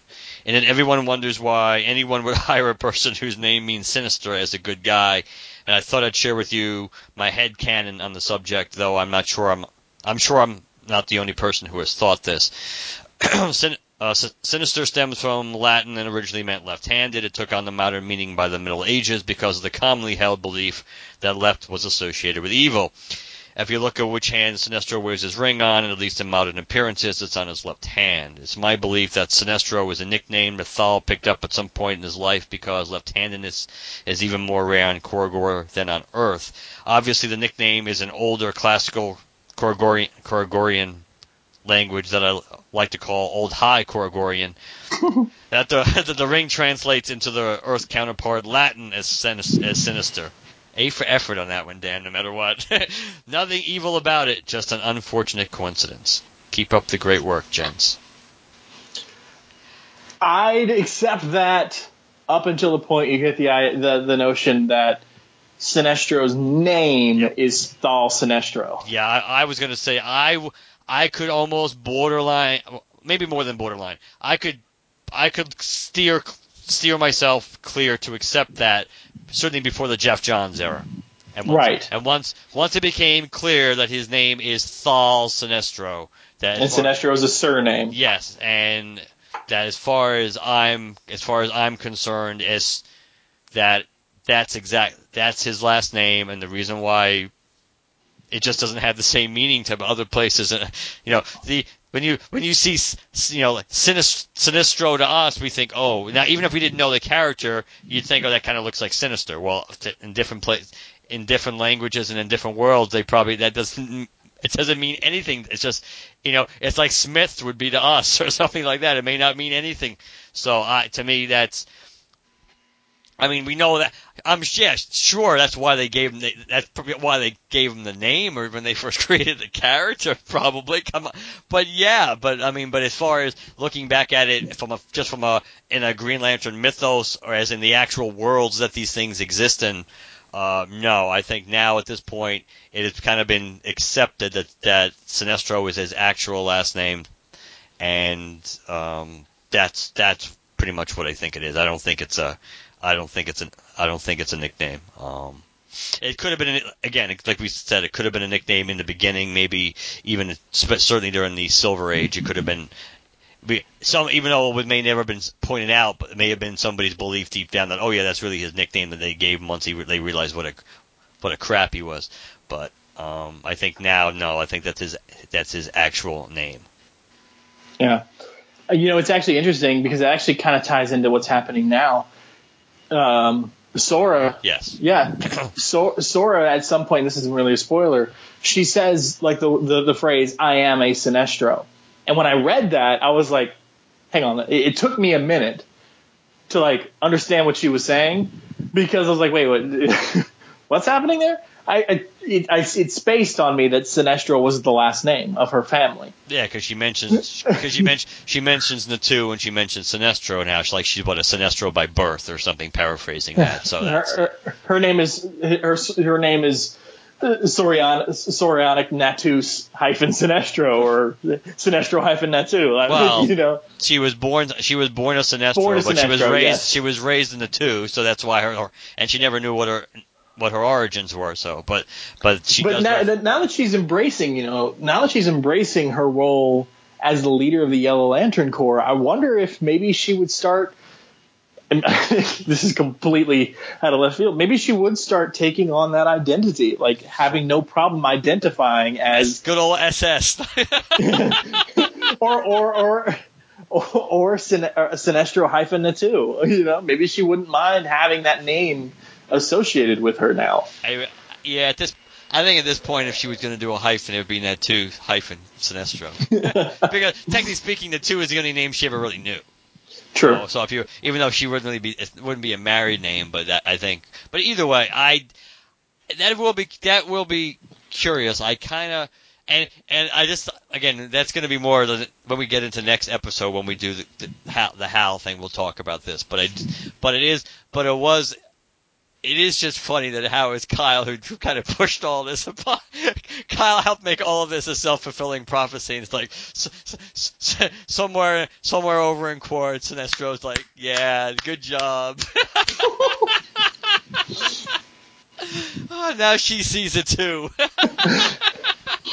So, uh, so uh, we ha- we have another email uh, from Scott, and he says, "Hi guys, it's been a while uh, since we connected, one and a half years.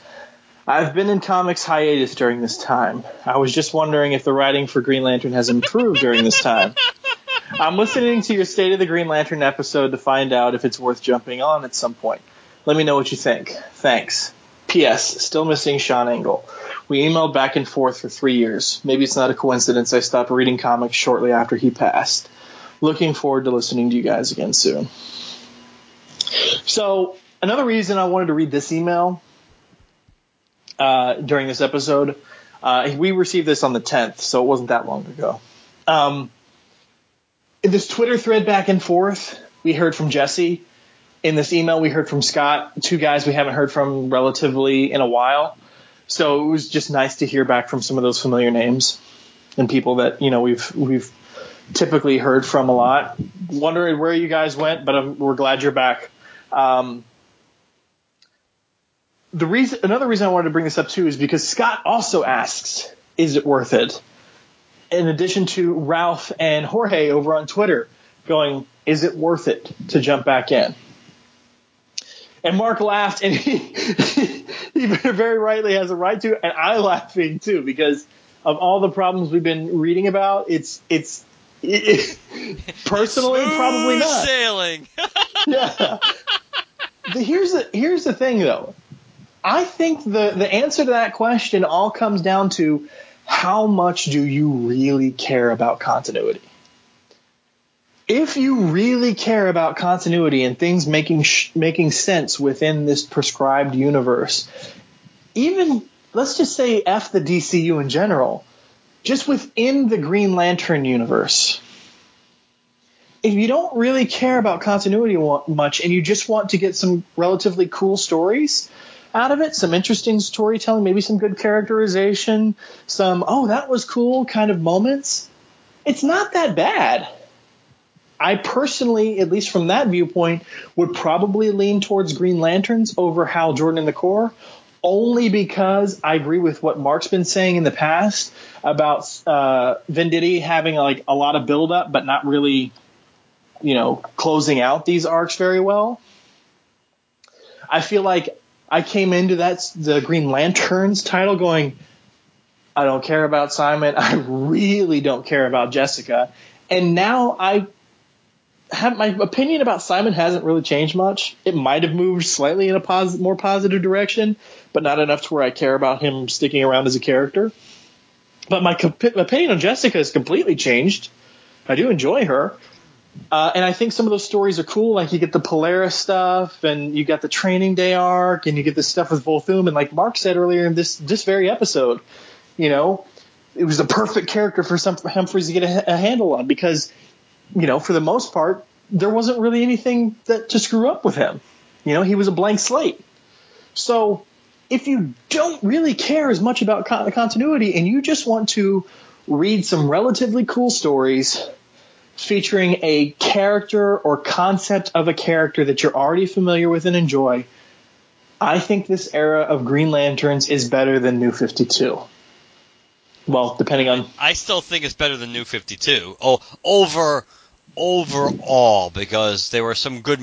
You know, Van Jensen's Corps run was pretty good. The first part of I think Jordan's run on on New Guardians, and I like and I like New Guardians even before he took over. I thought that book was pretty decent from its inception until it ended. Charles uh, Soule on Red Lantern yes, after Soule Milligan. Was, yes, the second half of the Red Lantern run was was amazing, but the latter, but pretty much, pretty much. I mean, actually, let's be fair. I mean, you hate to say it this way. Other than the actual Green Lantern book, a lot of the stuff in the New Fifty Two wasn't was pretty good because we know Sinestro was excellent. Red no, yeah, for sure. Red Lanterns was really good from from Soule going forward. Corps Van Jensen's run could have been better, but it wasn't his fault because he was under, you know, the stewardship of Venditti, and just when he was finally about to have the opportunity to kind of make that book more on his own and less tied to Venditti's storyline, of course, that's when they got uh, Deep Six because of Convergence. So really, being f- as fair as possible, it was really the Green Lantern book that was the most disappointing. Certainly in the post the post Johns era of the New Fifty Two, that was the book really that was the one that was most consistently uh, yeah not good. To be fair, so I mean, and that's that's why that's exactly why I say it's it's all it has to boil down to how much you care about continuity because and and and, and Scott mentions here about Sean. It's actually really fitting that he mentioned Sean who we all very very much miss and, and everything. So I, I do appreciate that and I definitely understand you getting out of it if after he passed if you know he was the person you emailed back and forth with so so frequently. But any of you who've listened to Sean's show or interacted with Sean know that when you brought up something green, he had a huge passion passion for Green Lantern. I mean, you have to to start a podcast. We're and, and, and even to keep one going. Like, yeah, Mark and I bag on it, but we love Green Lantern. I don't think anybody out there, Myron, Sean, Mark, and I, I don't think anybody out there does these podcasts, even if you're being negative about the, the, the content that's currently out, because we have just this irrational hatred for it. We love these characters and concepts. That's why we do what we do. but when you told Sean about something, and I want to keep in mind, guys, I don't I don't pretend to know Sean better than other people. I appeared on one of his episodes. He appeared on some of our shows. I, you know, I listened to several of his episodes. I wasn't listening as they came out because, as I said, I was like, at some point, the Lantern Cast is going to cover these issues, and I don't want Sean's opinions to leak into my opinion. And then when we finally do cover these issues, those thoughts subconsciously I pass off as my own. I don't want to do any of that. But when you told Sean a concept that was happening in the current title, Sean's reaction for the most part, was, oh, that's really interesting. I want to see how that plays out. Sean's gut reaction to most things Green Lantern was out of love for the character and curiosity. Continuity came second. And that's the way it really should be.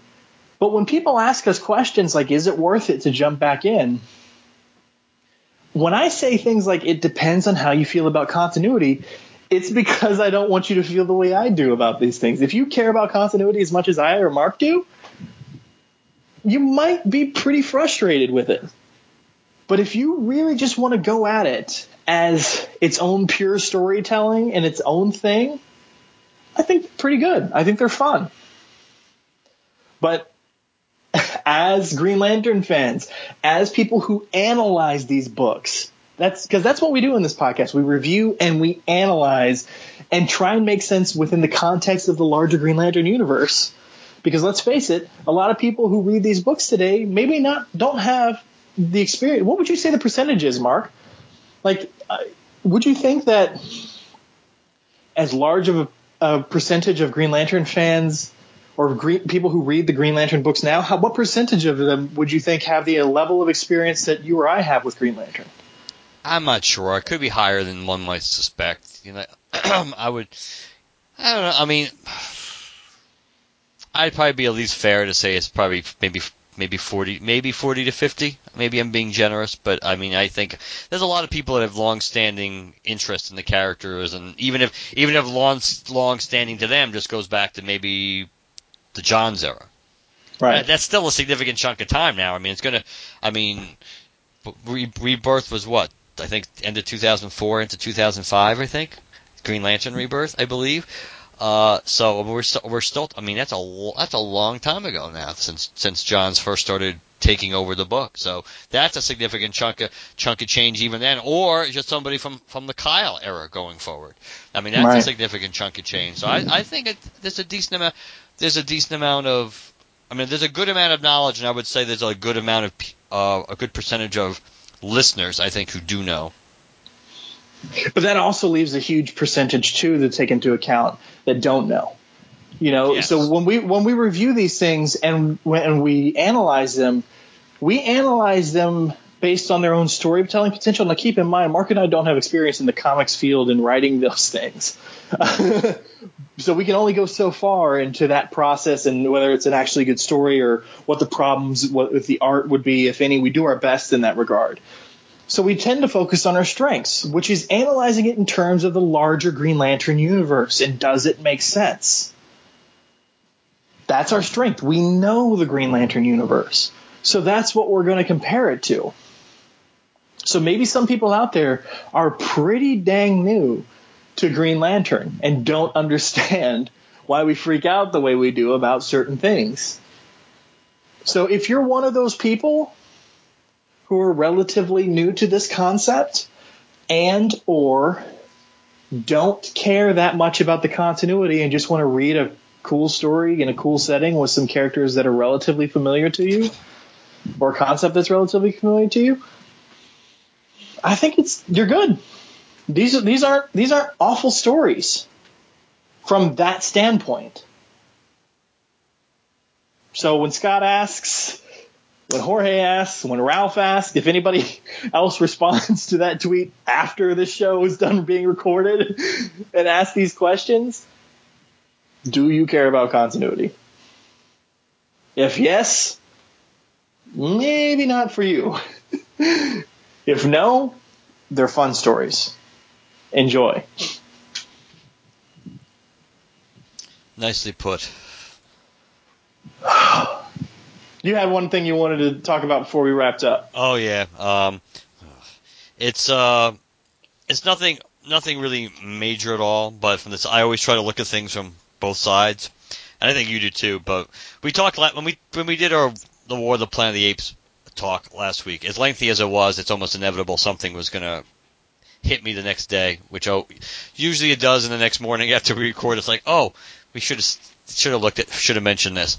The only thing, and we talked about the topic, we just didn't look at it from this uh, angle. When we talked about how the apes turned their backs on Caesar, and we kind of looked at it from the Caesar-centric point of view and the, just the general pack mentality point of view, but we didn't really look at it from the apes' point of view, moving aside any natural uh, like groupthink that's you know inherent in them based on you know who, you know their species or anything.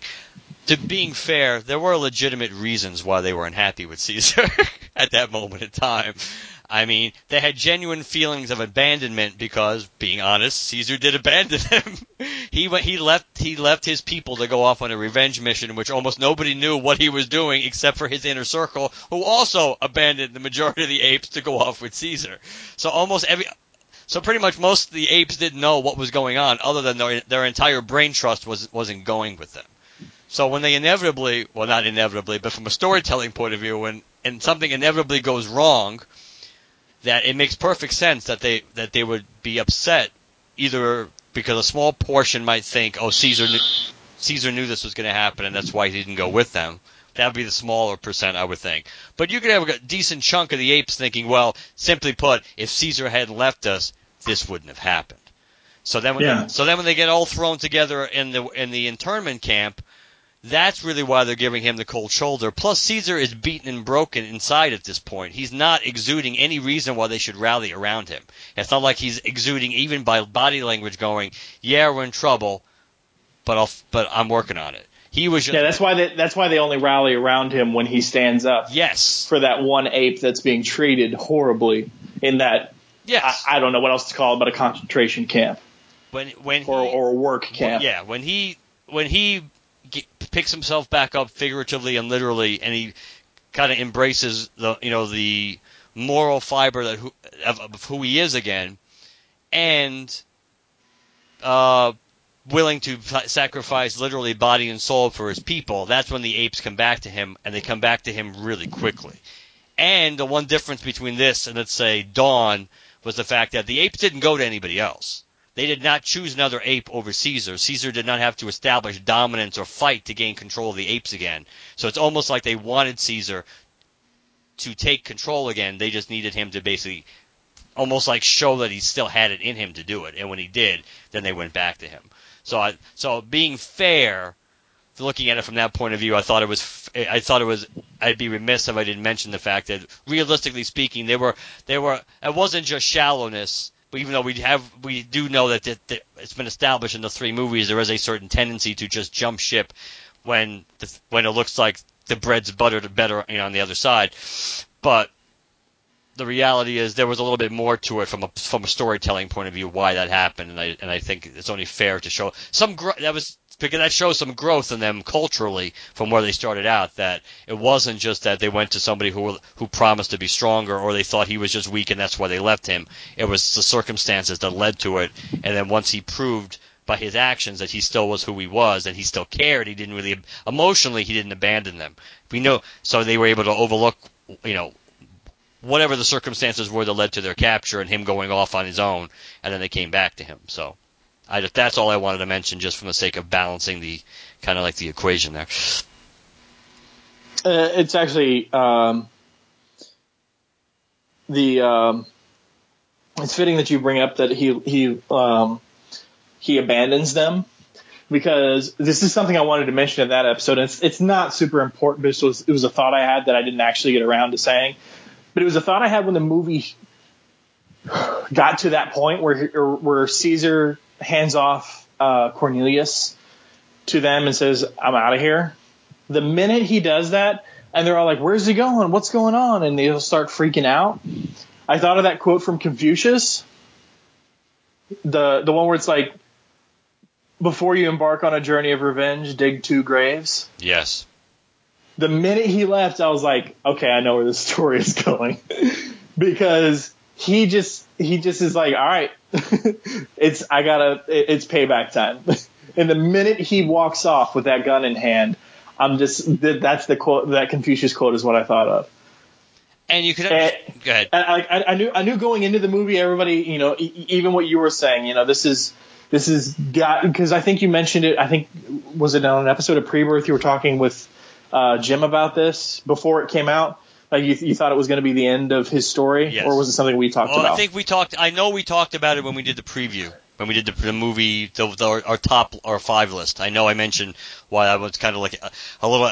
Uh, my feelings were a little disingenuous about going to see this movie because of the fact that I anticipated him dying, and that's not something I necessarily wanted to see. Even though, as we noted, they handled it about as well as you could.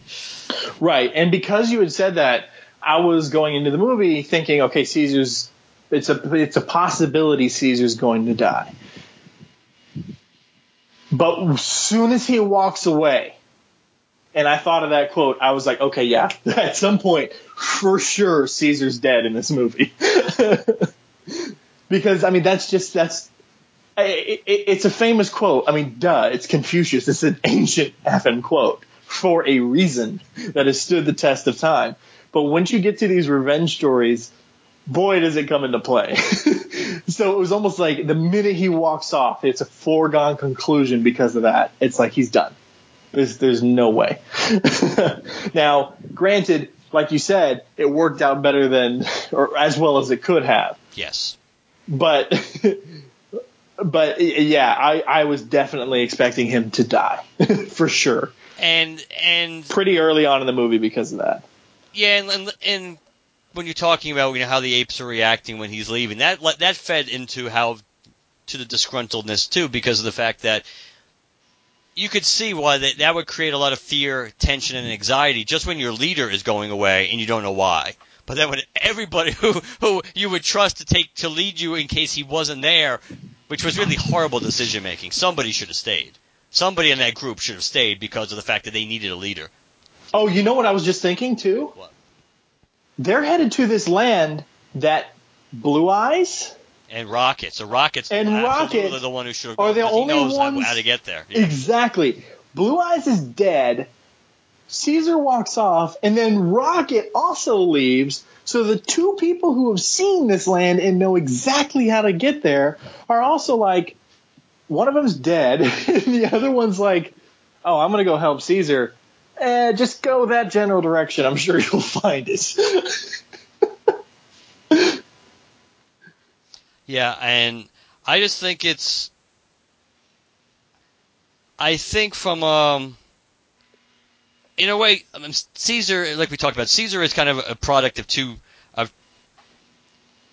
product of two different two different cultures, and in a way, he doesn't really belong entirely to either one. Even though, I guess at the end, even at the end, he doesn't entirely. Belong. He's more ape than human, but he still has a lot of those tendencies that. And I think, and it's but because but that also makes him more relatable from the audience point of view because there's so much humanity in him and he's so human in what he does because when you really think about it he is the architect of his own destruction on multiple levels throughout not so much the first movie but certainly in the second movie and in, in, in the third movie he really does he opens the door for a he you know the, that whole can of worms i mean the koba stuff to begin with he you know if he he dealt with koba differently than uh He, he, he dealt with Koba like a human.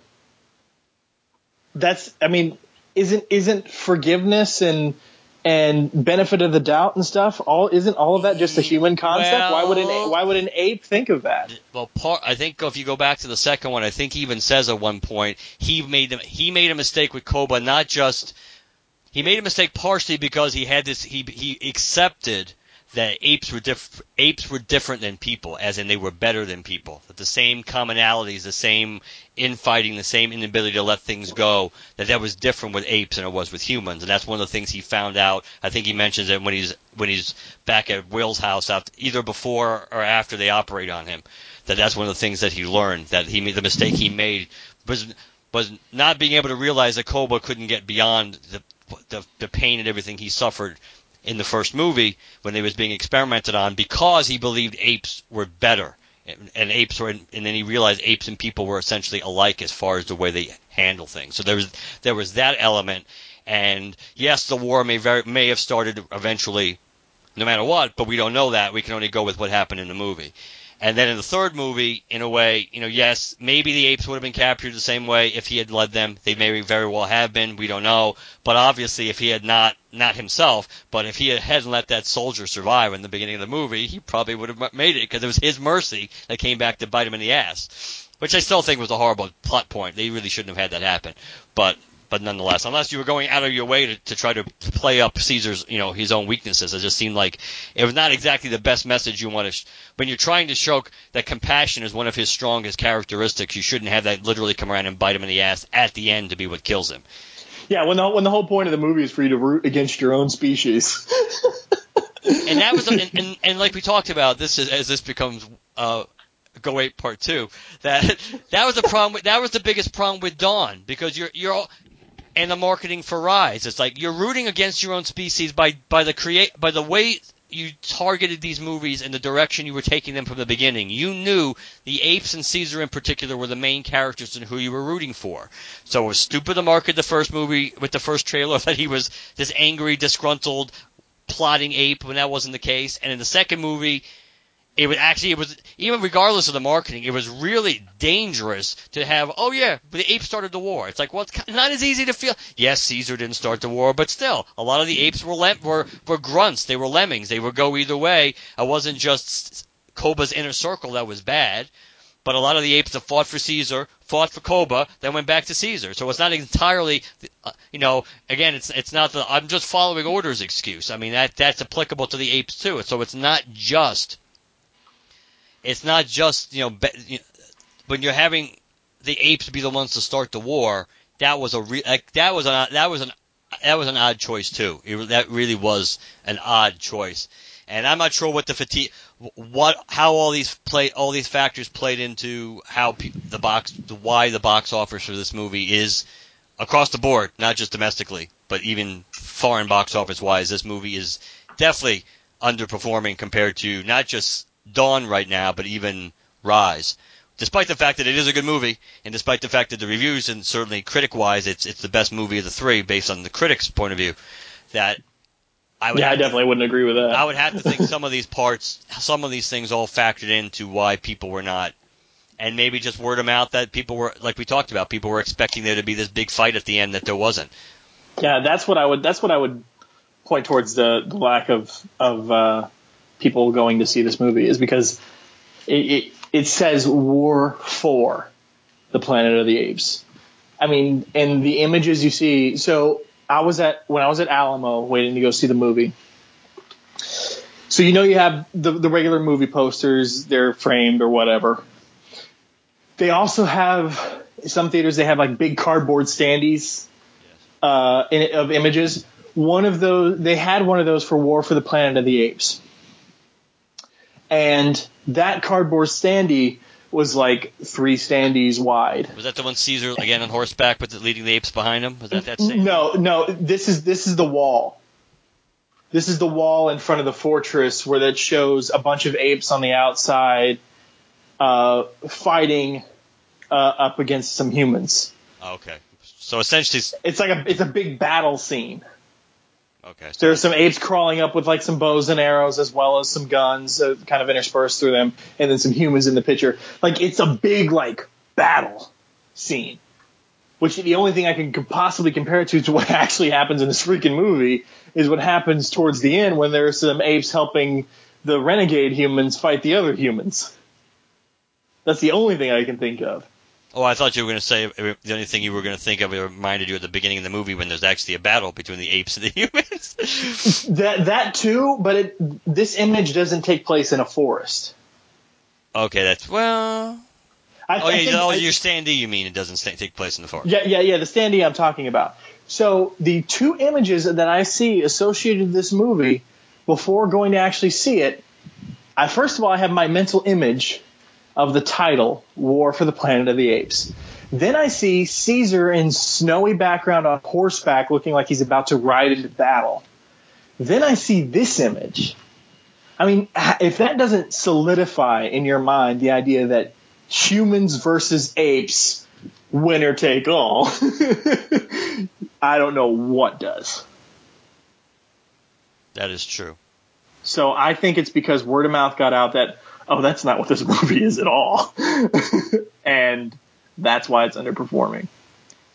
I I definitely think I definitely think that's one of the reasons. I think there like I said, I wouldn't be surprised if there were a bunch of reasons here because it's certainly not from lack of, you know, critical uh word of mouth. So it has to so if it's wor and it's not, and it may not be just word of mouth either, just because it didn't have a great opening weekend. Word of mouth, you would think, would tend to affect the following weeks more than opening weekend, or unless it was extremely top heavy, where it was it had a huge Friday and then it dropped, kind of almost like sadly, almost like what happened with Green Lantern when it had a pretty good Friday and then just dropped like a rock on Saturday and Sunday. When it, if it had held the same amount of money like it did on Friday, it would have made, it would have made about as money as Thor did, but because it dropped, then it made slightly less than Thor, and then just continued to obviously go in the toilet.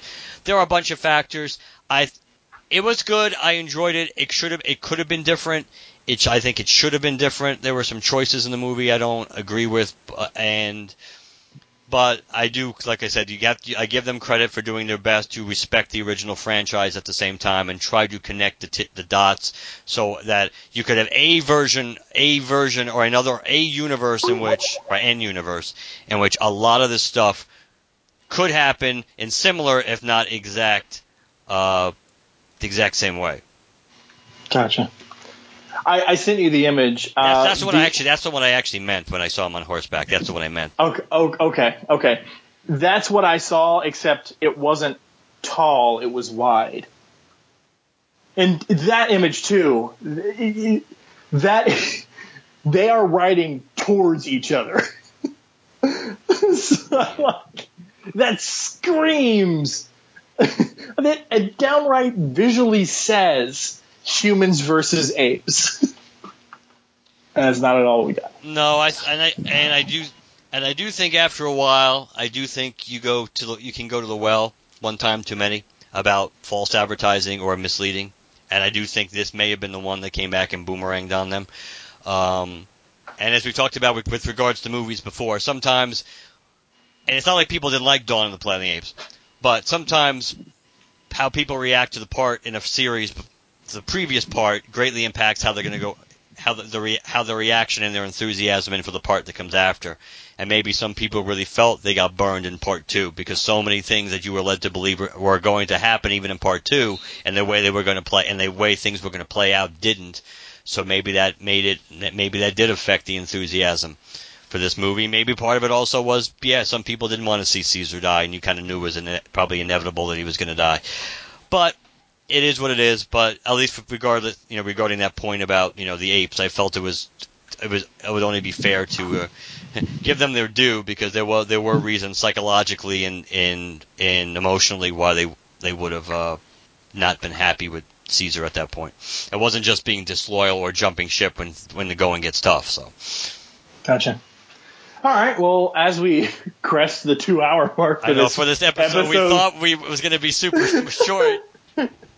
uh, which is we got a great conversation out of it. So thanks, Twitter. thanks, listeners uh, who sent in all the feedback that we had uh, this episode to talk about.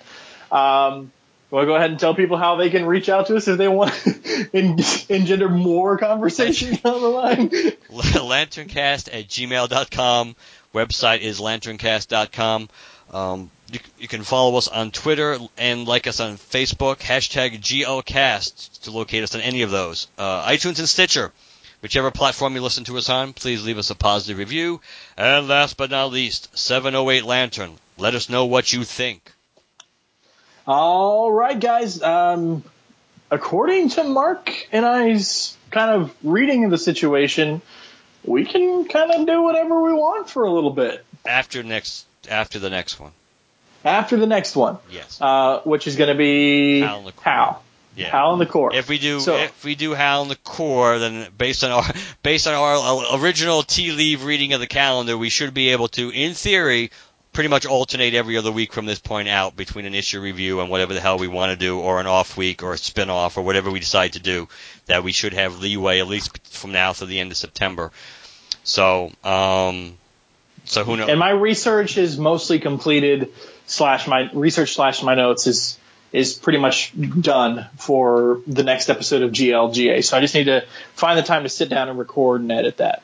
Um, so that may be one of the more recent, uh, whatever the hell we want to do kind of episodes coming up pretty soon. So keep that in mind. I know we have a couple other ideas too floating around. I know I got to send Mark a couple of comics if, uh, for one of them at the very least. Um, we do we want to talk about any of those or nah, should we just let those go? Yeah, let's leave because because we, we don't we don't have a time frame. So let's let's not maybe once we know we're actually recording it that week, we can let people know. Uh, we still there's still a possibility of us of uh, some kind of San Diego Comic Con D23 wrap up. We could do that too. Um, I know Jim wanted to do.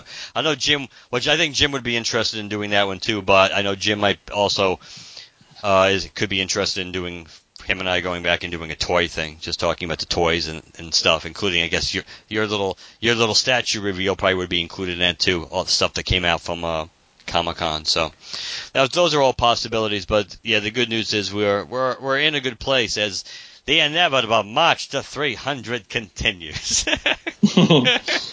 and we did the math. We we should definitely hit 300 this year. So Well, That's really going out on a limb there, Chad, at this point. We're only 12 episodes away, numbered episodes away. yeah, uh, before this episode posts, actually, uh, well, I guess I can just add one. As this episode posts, I think it's 359 total episodes of the Lantern Cast so far. Including So- all the spin offs. between all the spin-offs and the zero episode and the half episodes and I mean, yeah, 359 episodes of the Lantern Cast as as this episode posts. So, total. So we're uh, we're, we're we're doing pretty well. So uh. 300 later this year, guys. Numbered episodes. So that's going to be crazy. All right, guys. We'll talk to you later. Good night, everybody. Good night.